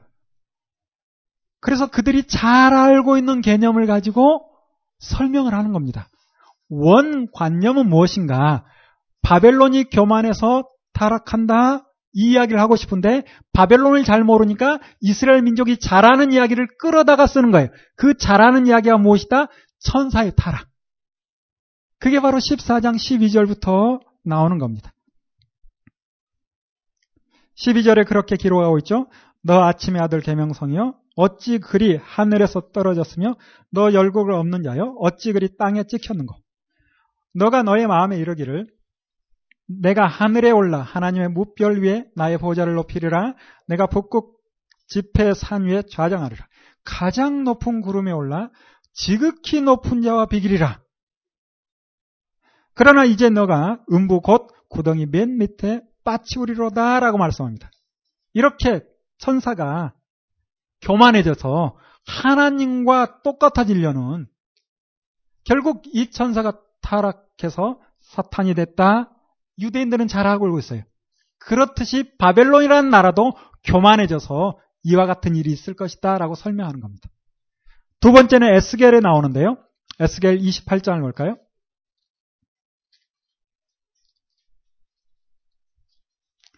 에스겔 28장도 선사의 타락을 이야기하고 싶은 것보다는 두로 왕이 교만하다 그 이야기를 하고 싶은 거예요. 그런데 뭐 지금처럼 정보를 쉽게 공유할 수 있는 시대가 아니다 보니 두로 왕에 대해서 두로라는 나라에 대해서 잘 모를 수도 있어요. 그래서 에스겔이라는 선지자가 두로의 교만을 이야기하면서 그들이 잘 알고 있는 역시 어떤 이야기? 천사 타락 이야기를 끄집어서 설명을 하는 겁니다. 12절부터 나오고 있는데요. 12절 볼까요? 인자야 두로 왕을 위하여 애가를 지어 그에게 이르기를 주 여호와의 말씀에 너가 완전한 인이었고 지혜가 충족하며 온전히 아름다웠다. 너가 옛적에 하나님의 동산 에덴에 있어서 두로 왕이 에덴에 있었는가? 그건 아니죠. 그런데 이렇게 설명을 하는 겁니다. 각종 보석 쭉 설명을 하더니 너가 지음을 받던 날에 너를 위하여 소고와 비파가 예비되었었다. 너는 기름 부음 받은 덮는 그룹이요. 내가 너를 세우매 너가 하나님의 성산에 있어서 화강석 사이에 왕래하였다. 너가 지음을 받던 날로부터 너의 모든 길에 완전하더니 마침내 불의가 드러났다. 마침내 교만해지고 말았다. 이렇게 천사가 교만해져서 타락했던 이야기를 가지고 두로 왕도 마찬가지다라고 설명을 하는 겁니다. 이게 바로 성경이 말하는 천사의 타락을 다루고 있는 부분이죠. 자, 이렇게 타락한 천사가 하나님으로부터 멀어지더니 하나님과 가까이 있는 사람을 자기 편으로 만들려 합니다. 이런 싸움은 지금도 계속된다라고 생각해요. 여러분 누구 편이에요? 아, 편 가르지 마세요. 뭐 그러세요? 끊임없이 사단은 사탄은 여러분을 끌어당깁니다. 우리의 선조 하와가 먼저 죄를 범하게 되죠. 3장부터 쭉 읽어보면 어떤 상황인지는 충분히 알 수가 있고 문제는 사탄의 말을 들어보니까 아, 이게 또 괜찮은 것처럼 느껴진 거라. 여러분 죄의 즐거움이 있나요? 죄를, 죄를 지으면 즐겁나요? 경험이 없는 분은 잘 모를 텐데 저는 좀 압니다. 그래서 넘어지는 거 아니겠어요? 어떤 즐거움도 없다. 그러면 죄질 사람 누가 있습니까? 그렇게 꿰는 거예요. 먹으면 어떤 좋은 일이 있다라고 꿰는 거예요. 실제 그와 같은 일이 일어납니까? 일어납니다. 그러니까 넘어지는 거예요. 뭐라고 이야기합니까? 눈이 밝아진대요. 밝아졌나요? 밝아졌잖아요. 죽지 않는데 죽지 않았죠? 물론 나중에는 죽었지만 일시적으로 사탄의 말이 맞습니다. 결국은 하나님의 말씀이 맞는 건데 눈이 밝아지니 얼마 동안 좋았을까요? 잠깐 좋지 않았겠어요? 와 하더니 어머나 부끄러워라. 죄가 그런 거 아니에요? 잠깐 좋지만 돌아서면 바로 하, 부끄럽다. 내가 왜 이렇게 또 이걸 이겨내야 되는데 이겨내지 못한 거죠. 여자가 먹고 남자에게 또 줍니다. 하, 또 남자는 하나님보다 무서운 게 여자라. 그래서 말을 들을 수밖에 없는 사실은 여자가 먹고 바로 죽어버렸으면 아니요 갈비뼈 많은데 뭐 자는 척 하면서 하나님 다시 아, 결국 남자도 먹고 함께 부끄러움을 느끼는 거죠. 이때 하나님께서 나타나서 그들을 또 찾으십니다. 그리고 그들에게 말씀을 하시는데 사실은 그들을 저주하는 것이 아니라 수고로움을 더하게 하시죠. 구체적으로 보면 무엇이 저주를 받는가? 핑계를 대고 하지만 하나님께서는 그들에게 수고를 더하게 합니다. 그리고 고통도 더하게 하고 17절에 아담에게 이르시되 3장 17절에요. 너가 너희 아내의 말을 듣고 내가 너더러 먹지 말라 한 나무 실과를 먹었은즉 땅은 너로 인하여 저주를 받고 땅이 저주를 받는 거예요. 우리 때문에 누가 땅이 저주를 받은 겁니다. 우리 때문에 너는 종신토록 수고하여야 그 소산을 먹으리라. 그래서 이제 죽음을 경험하게 되는 거예요. 그리고 수고해야 합니다. 여러분, 수고하고 먹는 거 저주입니까? 처음에는 저주라고 생각했을지 모르지만 조금 지나면 그게 복이구나라고 또 생각을 했을 것 같아요. 예전에는 땀 흘리지 않고 먹었던 음식, 그러나 이제 땀을 흘리고 먹으니 어때요?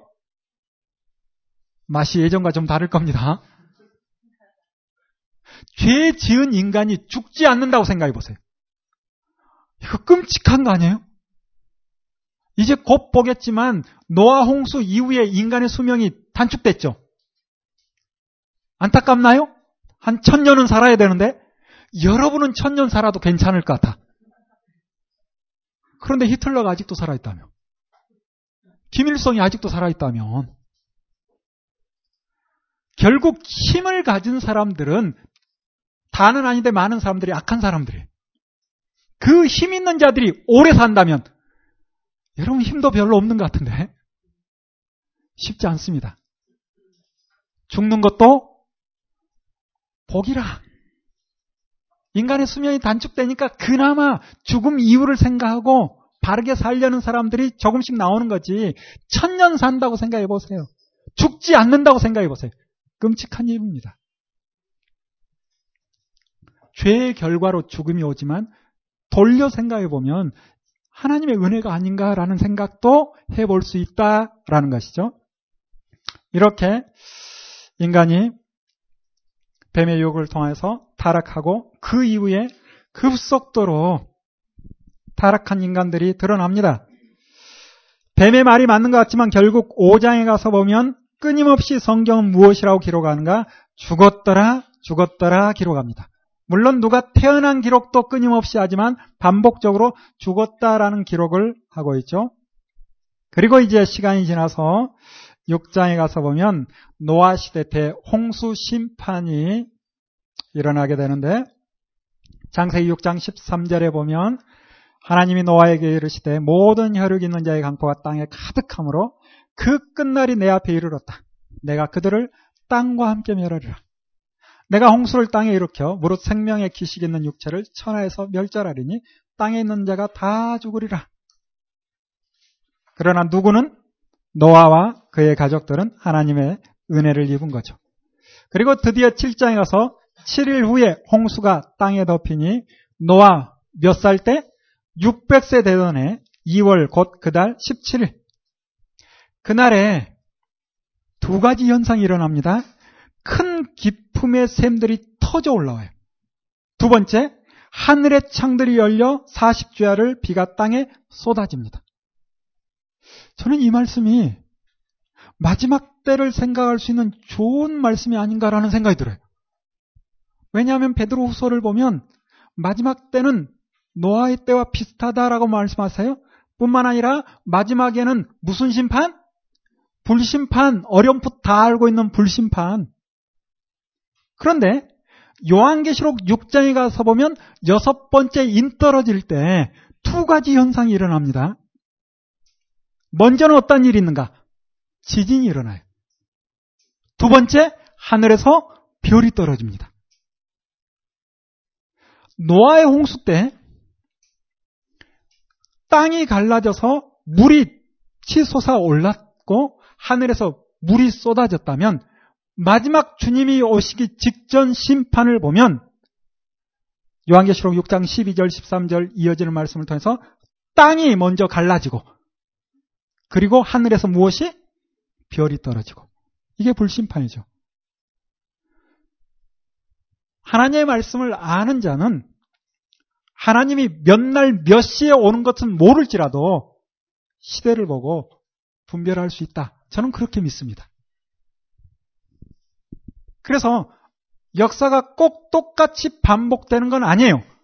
그러나 하나님의 말씀은 기록에 남겨서 하나님의 말씀을 알고자 하는 자, 그들에게는 충분히 대비할 수 있도록 또 하나님의 뜻을 알 수 있도록 반복적으로 일을 이루신다. 저는 그렇게 봅니다. 여러분 읽어서 확인해 보시길 바랍니다. 이렇게 노아 홍수 큰 기품의 샘들이 터지고 하늘의 창들이 열려 40일 비가 쏟아지는데 노아 홍수 이전의 삶을 생각해 보면 물층이 감싸고 있어서 참 좋은 삶을 살았겠죠.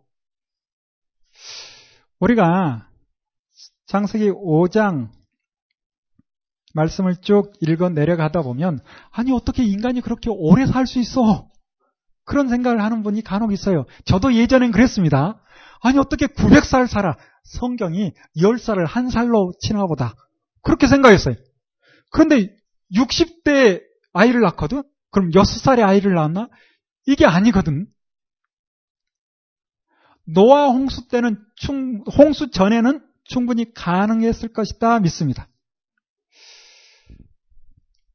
어성경 이해실 사모님 음, 강좌를 다 들은 적이 있는데 아, 이 표현을 아주 재밌게 하시더라고요. 김치 냉장고. 여러분 김치를 그냥 실온에 두면 바로 먹을 수 없는 상황이 돼버리죠. 그러나 냉장고에 넣어두면 1년 동안 아니 더 긴 시간 동안 먹을 수 있죠. 그래서 꼭 지구를 물충으로 감싸고 있는 그래서 900살 사는 거 전혀 이상하지 않도록 하나님께서 하셨다라고 표현하는데 어, 듣고 보니까 아 그렇겠구나. 뿐만 아니라 여러 가지 물층이 감싸고 있어서 인간의 해로운 광선들을 다 막아주고 그런 일들을 통해서도 충분히 생각을 해볼 수 있는 것이죠.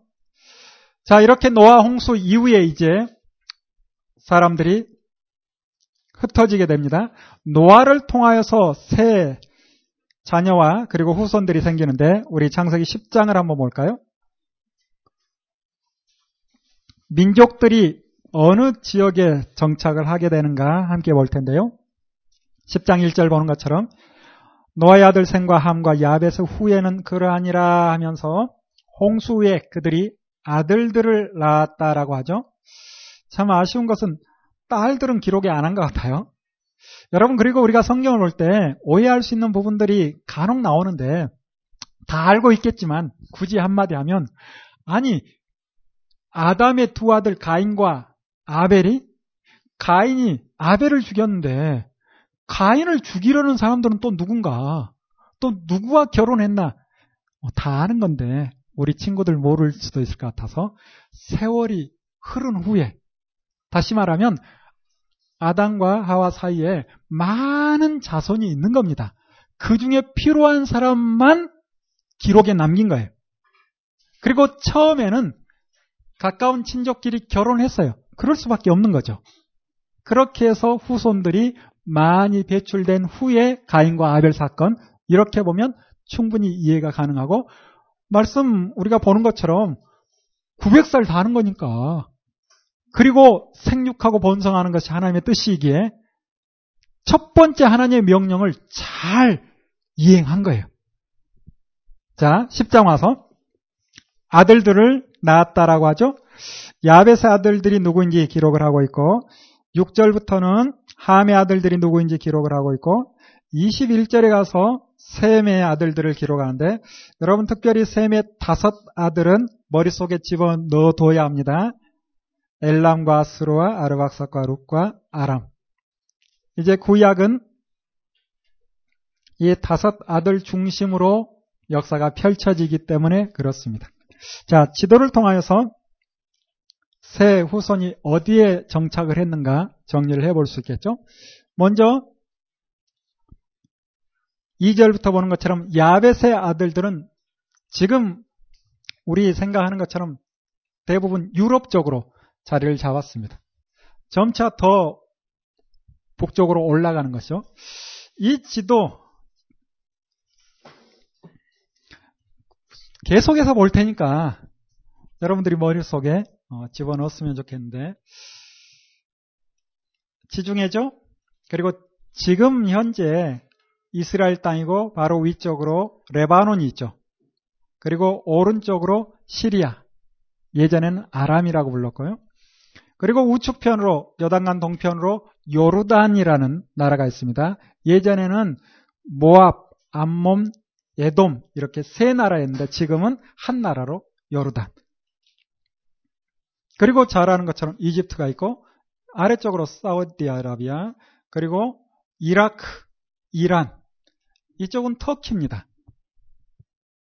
자, 지금의 터키 땅, 그 당시에 야벳의 후손들이 주로 정착을 했어요. 시간이 지나면서 더 올라갔겠죠? 그리고 함의 후손들은 지금의 아프리카 땅 중심으로 꼭 여기만 있었다라는 건 아니에요. 주로 이 지역에 정착을 했다는 거예요. 이 지역에 정착을 했고, 그리고 우리가 눈여겨봐야 되는 셈의 후손들이 이스라엘 중심으로 가운데 지역에. 그래서 셈의 다섯 아들 있죠? 엘람, 아스르, 아르박삭, 룻, 아람. 이 다섯 아들이 나중에 이제 나라를 형성을 하는데 먼저 엘람은 어디에 정착하는가? 보는 것처럼 지금의 이라크입니다. 여기에서 아 이란 이란 여기에서 나중에 페르시아가 나와요. 페르시아. 페르시아 하면 생각나는 또 한 사람이 있죠? 고레 하는 고레스. 고레스가 여기 엘람 출신입니다. 그리고 둘째 아들이 엘람 룻 아니 엘람 아수르죠 아수르 아수르가 지금의 이라크 아수르와 북이스라엘과의 문제가 많이 성경에 기록됩니다. 그리고 셋째가 아르박사신데 이 아르박사의 후손이 아브라함이에요. 신명기를 보면 아브라함이 아람 땅을 유리했다라는 기록이 나옵니다. 그래서 아르박사기 땅을 차지하지 못한 것 같아요. 그리고 넷째가 룻이죠. 룻은 지금의 터키 땅입니다. 그리고 마지막 다섯째가 아람. 아람은 지금의 시리아. 이렇게 땅을 차지하고 살아가는 거죠.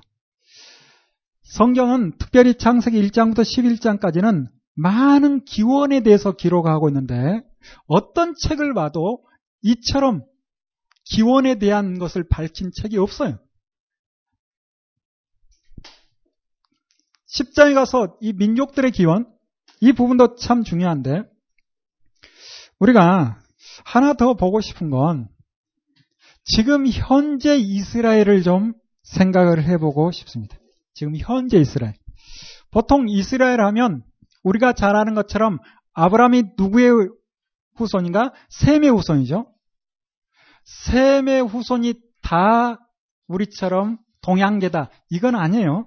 그러나 큰 틀에서 그렇다는 거예요. 그리고 후손은 주로 아프리카, 그리고 후손은 유럽. 큰 틀에서. 그래서 혈통적 아브라함의 후손은 다 셈의 후손입니다. 일반적인 이야기. 그런데 지금 현재 이스라엘은 대부분 야벳 후손으로 되어져 있습니다. 여기에 대해서 고민을 하는 학자들이 있어요. 그 학자들이 밝혀낸 사실입니다. 그리고 이 기사는 연합뉴스의 김필재 기자가 신문에 그걸 스크랩해서 여러분에게 보여주는 거예요. 이게 사실인가? 아, 참, 이 이야기 할 때마다 좀 부담이 되는 부분이 있는데, 뭐, 음모론, 모르긴 합니다. 그런데 우리가 한번 알고 정말 그러한가 관심을 가지고 지켜보자라는 거예요. 꼭 이렇다라고 단정적으로 말하는 건 아닙니다. 무엇이라고 이야기하는가? 전 민족적으로 유대교로 집단 개종한 민족이 있다는 거예요. 그 민족이 지도 보는 것처럼 카자르. 그래서 흑해와 카스피해 사이에 코카스 산맥 즈음에 있는 그 지역에 7, 8세기, 9세기까지 아주 힘 있는 나라 카자르가 있었는데 이 나라가 개종을 했는데 유대교로 개종했다는 거예요. 근거가 있는가? 명확한 근거를 보기는 어렵습니다. 그러나 카자르 사전이라는 책 정말 재미없다라고 하는데 저도 있으면서 제대로 읽어보지는 못했어요. 거기에 보면 카자르 논쟁이 나오고 이 지역에 당시 이슬람 세력과 그리고 카톨릭, 기독교 세력 간의 카톨릭 이렇게 보는 게 낫겠죠? 계속해서 이 지역 왕에게 개종하라라고 요청을 합니다. 그때 이 왕이 학자들을 불러서 우리 민족이 무엇을 붙들면 괜찮을까라고 생각을 했어요. 그런데 천주교나 이슬람이나 들어보니까 다 뿌리는 어디에 있는가? 유대교가 뿌리라. 그래서 유대교를 받아들였을 것이다 라고 추정을 하는 거예요. 민족적으로. 그러다가 이 나라가 결국은 몽고에서 망하게 되고 그러면서 이제 이주를 합니다. 이런 기사가 다른 곳에도 나오고 있는데 볼까요? 카자르 제국의 지배계층은 8, 9세기에 모두 유대교, 로 개종, 역사상 유대인이 아니면서 유대교를 국교로 삼은 유일한 국가다라고 이야기를 합니다. 여기서부터는 이제 음모론이라고 볼 수도 있어요. 굳이 다 받아들일 필요는 없을 겁니다. 다. 이들이 이제 그 이후에 어디로 가는가? 북쪽으로 올라가는 거예요. 그래서 어디에 정착하는가? 독일. 성경에 보면 창세기 10장에 고멜의 후손 가운데 3절에 보면 나오죠. 아스그나스와 리박과 도갈마 이렇게 나오고 있어요. 학자는 어디까지 찾아내는가? 도갈마의 아들이 10명의 아들이 있다라고 이야기합니다.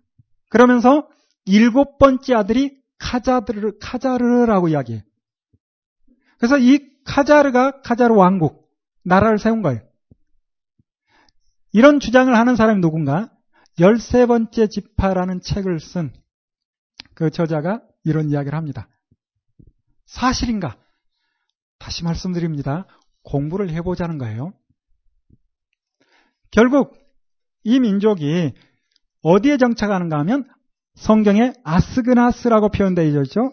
그곳에 가서 정착하는데 그곳이 어딘가 아주 쉽게 지금으로 말하면 독일이에요. 아슈케나지라고 부릅니다. 그래서 그 후손들이 계속 이어져 내려오다가 지금 현재 유대인들을 어떻게 분류하는가? 현재 아슈케나지는 아스그나스 성경에 기록된 미국, 이스라엘, 유럽, 남아공의 약 1200만. 그래서 전체 유대 인구의 70%를 차지하고 있다라고 이야기합니다. 그리고 세파라짐. 세파라짐은 어디를 이야기할까? 스페인인데 AD 70년에 티투스에서 예루살렘이 점령당합니다. 그리고 130년경에 추방을 해버려요. 이렇게 추방당했을 때 그들이 어디로 이동하는가? 북쪽으로 올라가는 것이 아니라 남쪽 이집트로 해서 스페인으로 넘어갔. 그들이 주로 혈통적 유대인들이 주로 머문 곳이 스페인입니다. 그들의 후손들을 뭐라고 부르는가? 세파라딤 유대인이라고 부르는 거예요. 그들이 이스라엘, 아시아, 중동, 아프리카에서 한 450만 정도 된답니다. 이게 언제 기록이니까 2007년 자료예요. 2007년. 그리고 팔라샤. 팔라샤는 솔로몬 이야기로 이어지는데 스바야 왕이었고 뭐 그렇고 그렇고 그래서 후손들이 있었다. 실제 이스라엘 사람들이 받아들였어요. 인정했습니다. 그래서 아프리카계 유대인 그들이 어디 살고 있는가? 이스라엘도 있고 이디오피아, 예멘 지역에 약 2만 명 정도 분포되어졌다. 이렇게 이야기합니다. 자, 많은 사람들 가운데 극단적 종말주의자라고 생각할지 모르고 또 극단적 신비주의자라고 생각할지 모르는데 그들의 주장 가운데 하나가 뭔가 하면 이들 아슈케나지로 인해서 인간의 종말이 오고 적그리스도가 나오고 프리메이슨 이야기가 나오고 일루미나티 이야기가 나오고 그렇게까지 막 번져갑니다. 사실일까요? 저는 여기까지만. 여러분이 한번 공부를 해보세요. 그리고 요한계시록에 가면 자칭 유대인의 모임이라 하나 사탄의 모임이 있다. 이런 말씀이 있어요. 단정적으로 그들이 아슈케나지다라고 말하기는 어려울 수 있을 겁니다. 그러나 하나 생각해 볼 것은 뭔가 하면 지금 현재 이 땅에 일어나는 모든 일을 누가 주관하는가라고 생각해 보면 이들의 힘입니다. 세계를 장악했다 해도 과언이 아니에요. 이미 세계 경제는 다 유대인의 손에 넘어갔습니다. 그들이 이 힘을 가지고 뭘 할까요? 하나님을 영화롭게? 모르겠어요. 뭘 할지. 현재 이스라엘 땅을 가면 아슈케나즈 유대인 한 50% 그리고 세파라즘 유대인 한 50% 있습니다. 우리가 알고 있는 유대인들 아브라함의 혈통 그 유대인들은 대부분 대부분이라고 말씀드렸어요. 정통파 유대인이라고 부르고 그들은 뭐 시커먼 옷을 입고 다니거나 수염을 그러거나 빵모자 쓰거나 아직도 그런 모습이 많고 아슈케나주 유대인은 대부분은 양복 입고 다니고 아주 좀 자유로운 유대인 그들은 또 대부분 야베 투손이고 정통파 유대인은 대부분 우리와 같은 셈 계열 그렇게 이스라엘 땅에 정착하고 있습니다. 그리고 아슈케나주 유대인 대부분은 서구에 살고 있는 거죠. 미국에 많이 정착을 해 있고 그들이 세계를 장악했다라고 말씀드렸는데 정말 그렇습니다. 여러분 각 나라의 부채가 얼마나 되는지 아세요? 그 많은 돈을 다 누가 빌려줬을까요? 여러분 은행에서 돈을 좀 빌렸는지 모르지만 그 은행은 또 누구 걸까요? 좀 생각을 해야 합니다. 몇 년 전에 우리나라 부채가 3천조라고 발표됐었어요. 지금 더 늘었습니다. 국가부채, 가계부채까지 다 해서 3천조. 그러면 1인당 6천만 원의 빚을 지고 살아요. 나는 개인적인 빚이 없는데 아닙니다. 국가가 빚이 있다는 것은 결국 여러분 수입 가운데 일부를 세금으로 가져가서 갚아야 되는 거예요. 하늘에서 떨어지는 것이 아니라 일본은 살만하니까 빚이 별로 없겠다. 아닙니다. 일본이 얼마나 아닌가? 12,000조. 1만 2천조. 그래서 그들은 한 사람당 약 1억의 부채가 있습니다. 다 미국이 빌려줬으니까 미국은 없겠지. 아니에요. 미국은 57조. 별로 안 되죠. 달러입니다. 달러. 달러예요. 이렇게 하면 한 사람당 2억 5천이에요. 미국 사람은 국가 부채가 개인 부채까지 합해서 이 많은 돈이 어디서 다 나올까요? 결국 금융이라는 것은 숫자 노름 같아요. 어떤 사람은 또 그럽니다. 아니, 우리가 다른 나라에서 돈을 쓰긴 했지만 받을 거 있다. 아하. 여러분 경험해 보셨죠? 받을 돈은 내 돈 같지 않고 줄 돈은 이건 반드시 줘야 되는 특별히 힘 있는 나라에게 우리가 빌렸다. 이건 꼼짝 못 하는 거예요. 그래서 세계 경제를 장악한 거예요. 경제뿐만이 아니죠. 교육이나 모든 부분에 대해서 유대인이 장악했다 해도 과언이 아닙니다. 문제는 이러한 시대를 살아가면서 우리가 무엇에 소망을 두고 살아야 될지를 봐야 된다는 거예요. 뿐만 아니라 유대인 이야기를 하면서 역사 배경 없이 그냥 일부 유대인의 이야기만 끌어다가 유대인은 하나님으로부터 복받은 민족 이렇게 단순하게 적용하는 거 생각을 좀 해보자는 거예요. 그래서 극단적으로 한쪽으로 치우쳐서는 안 되지만 그렇다 해서 역사와 현실을 모르고 그냥 허황된 이야기만 하면 젊은이들이 하나님의 말씀을 잘 듣지 않으려 합니다. 그래서 여러분에게 한번 생각을 어, 해볼 수 있도록 제가 간단하게 소개를 한 겁니다. 기회가 되면 조금 더 길게 같이 공부하면 참 좋겠는데. 자, 이 정도로 정리를 하고,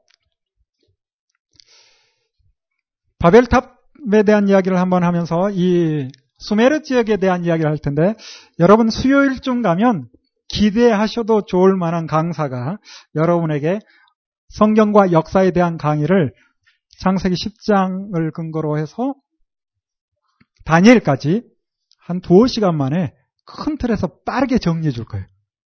기대되시죠? 네. 작년에 한번 세웠는데 어, 저보다 더 좋아해서 제가 안 세울려 했거든요.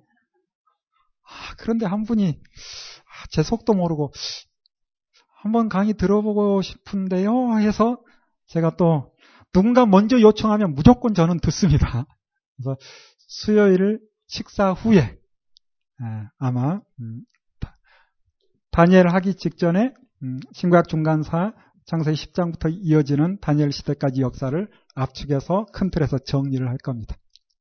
자, 수메르 지역 이야기 간단하게 좀 해보면요. 결국은 우리 믿는 자들도 안티들과 계속 부딪히는 부분이 이 부분이거든요. 성경보다 먼저 기록됐잖아요. 그리고 그들의 기록된 많은 자료들을 보면 성경과 유사한 게 있어요, 없어요? 있습니다. 얼마나 많은지 몰라요. 홍수 이야기, 노아 이야기 딱 판박이 같아. 심지어 성부, 성자, 성령 이것도 그들의 신화, 그들의 기록물에서 따온 것 같은 느낌이 들어요. 그들이 먼저 기록되어졌다. 확실한 사실이거든요.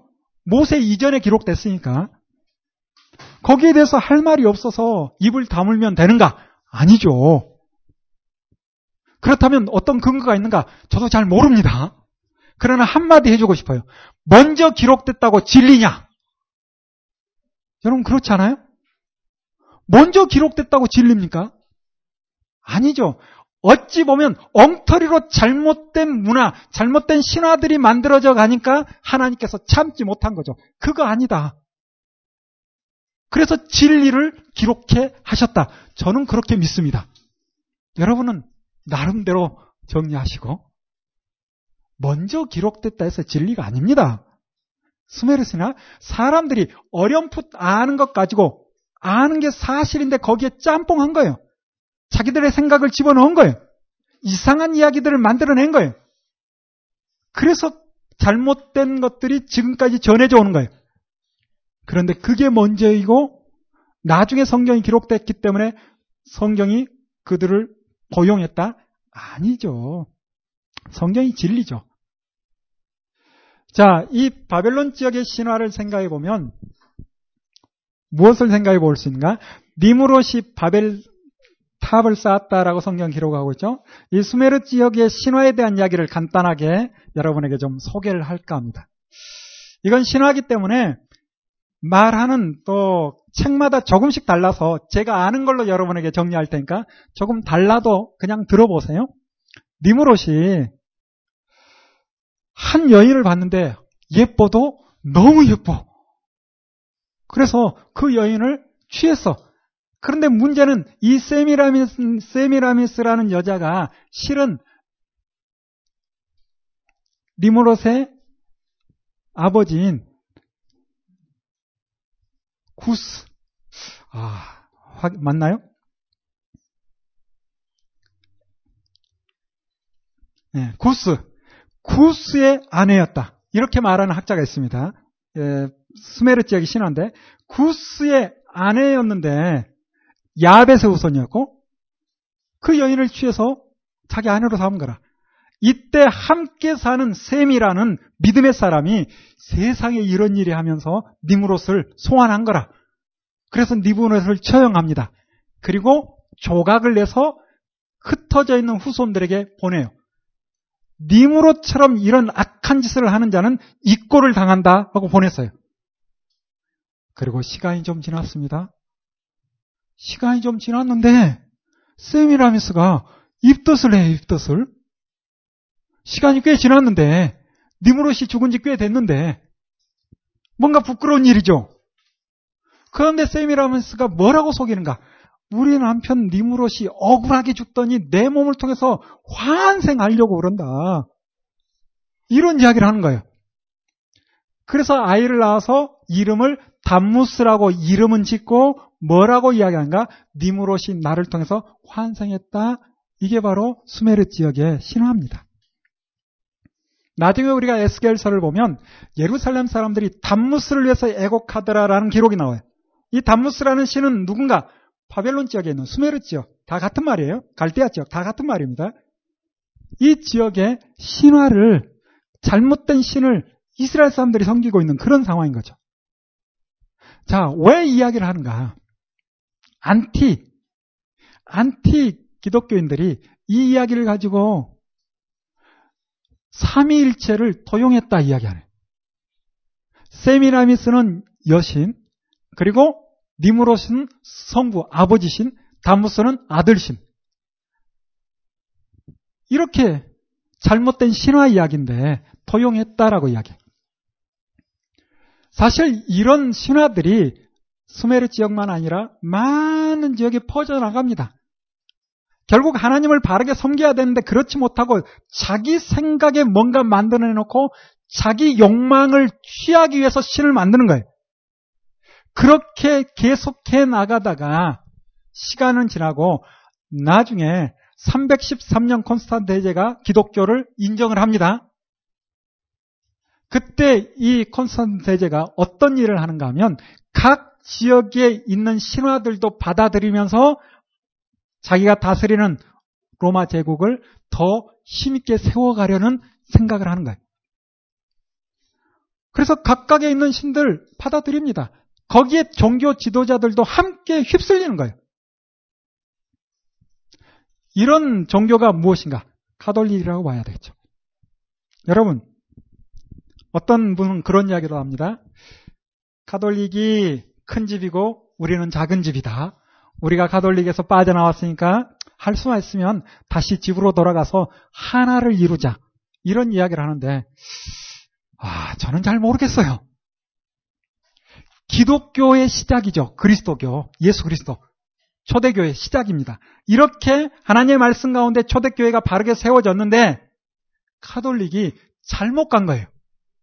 그들이 잘못된 주장을 한 겁니다. 여러 종교회의를 통해서 431년에는 마리아를 성모, 그런 이야기를 할 뿐만 아니라 결국은 많은 형상들도 만들어낸 거예요. 이런 잘못된 길을 갈 때 소수의 기독교인들이 끊임없이 그들과 싸웠습니다. 그러나 힘이 안 된 거예요. 그래서 다 죽어나간 거예요.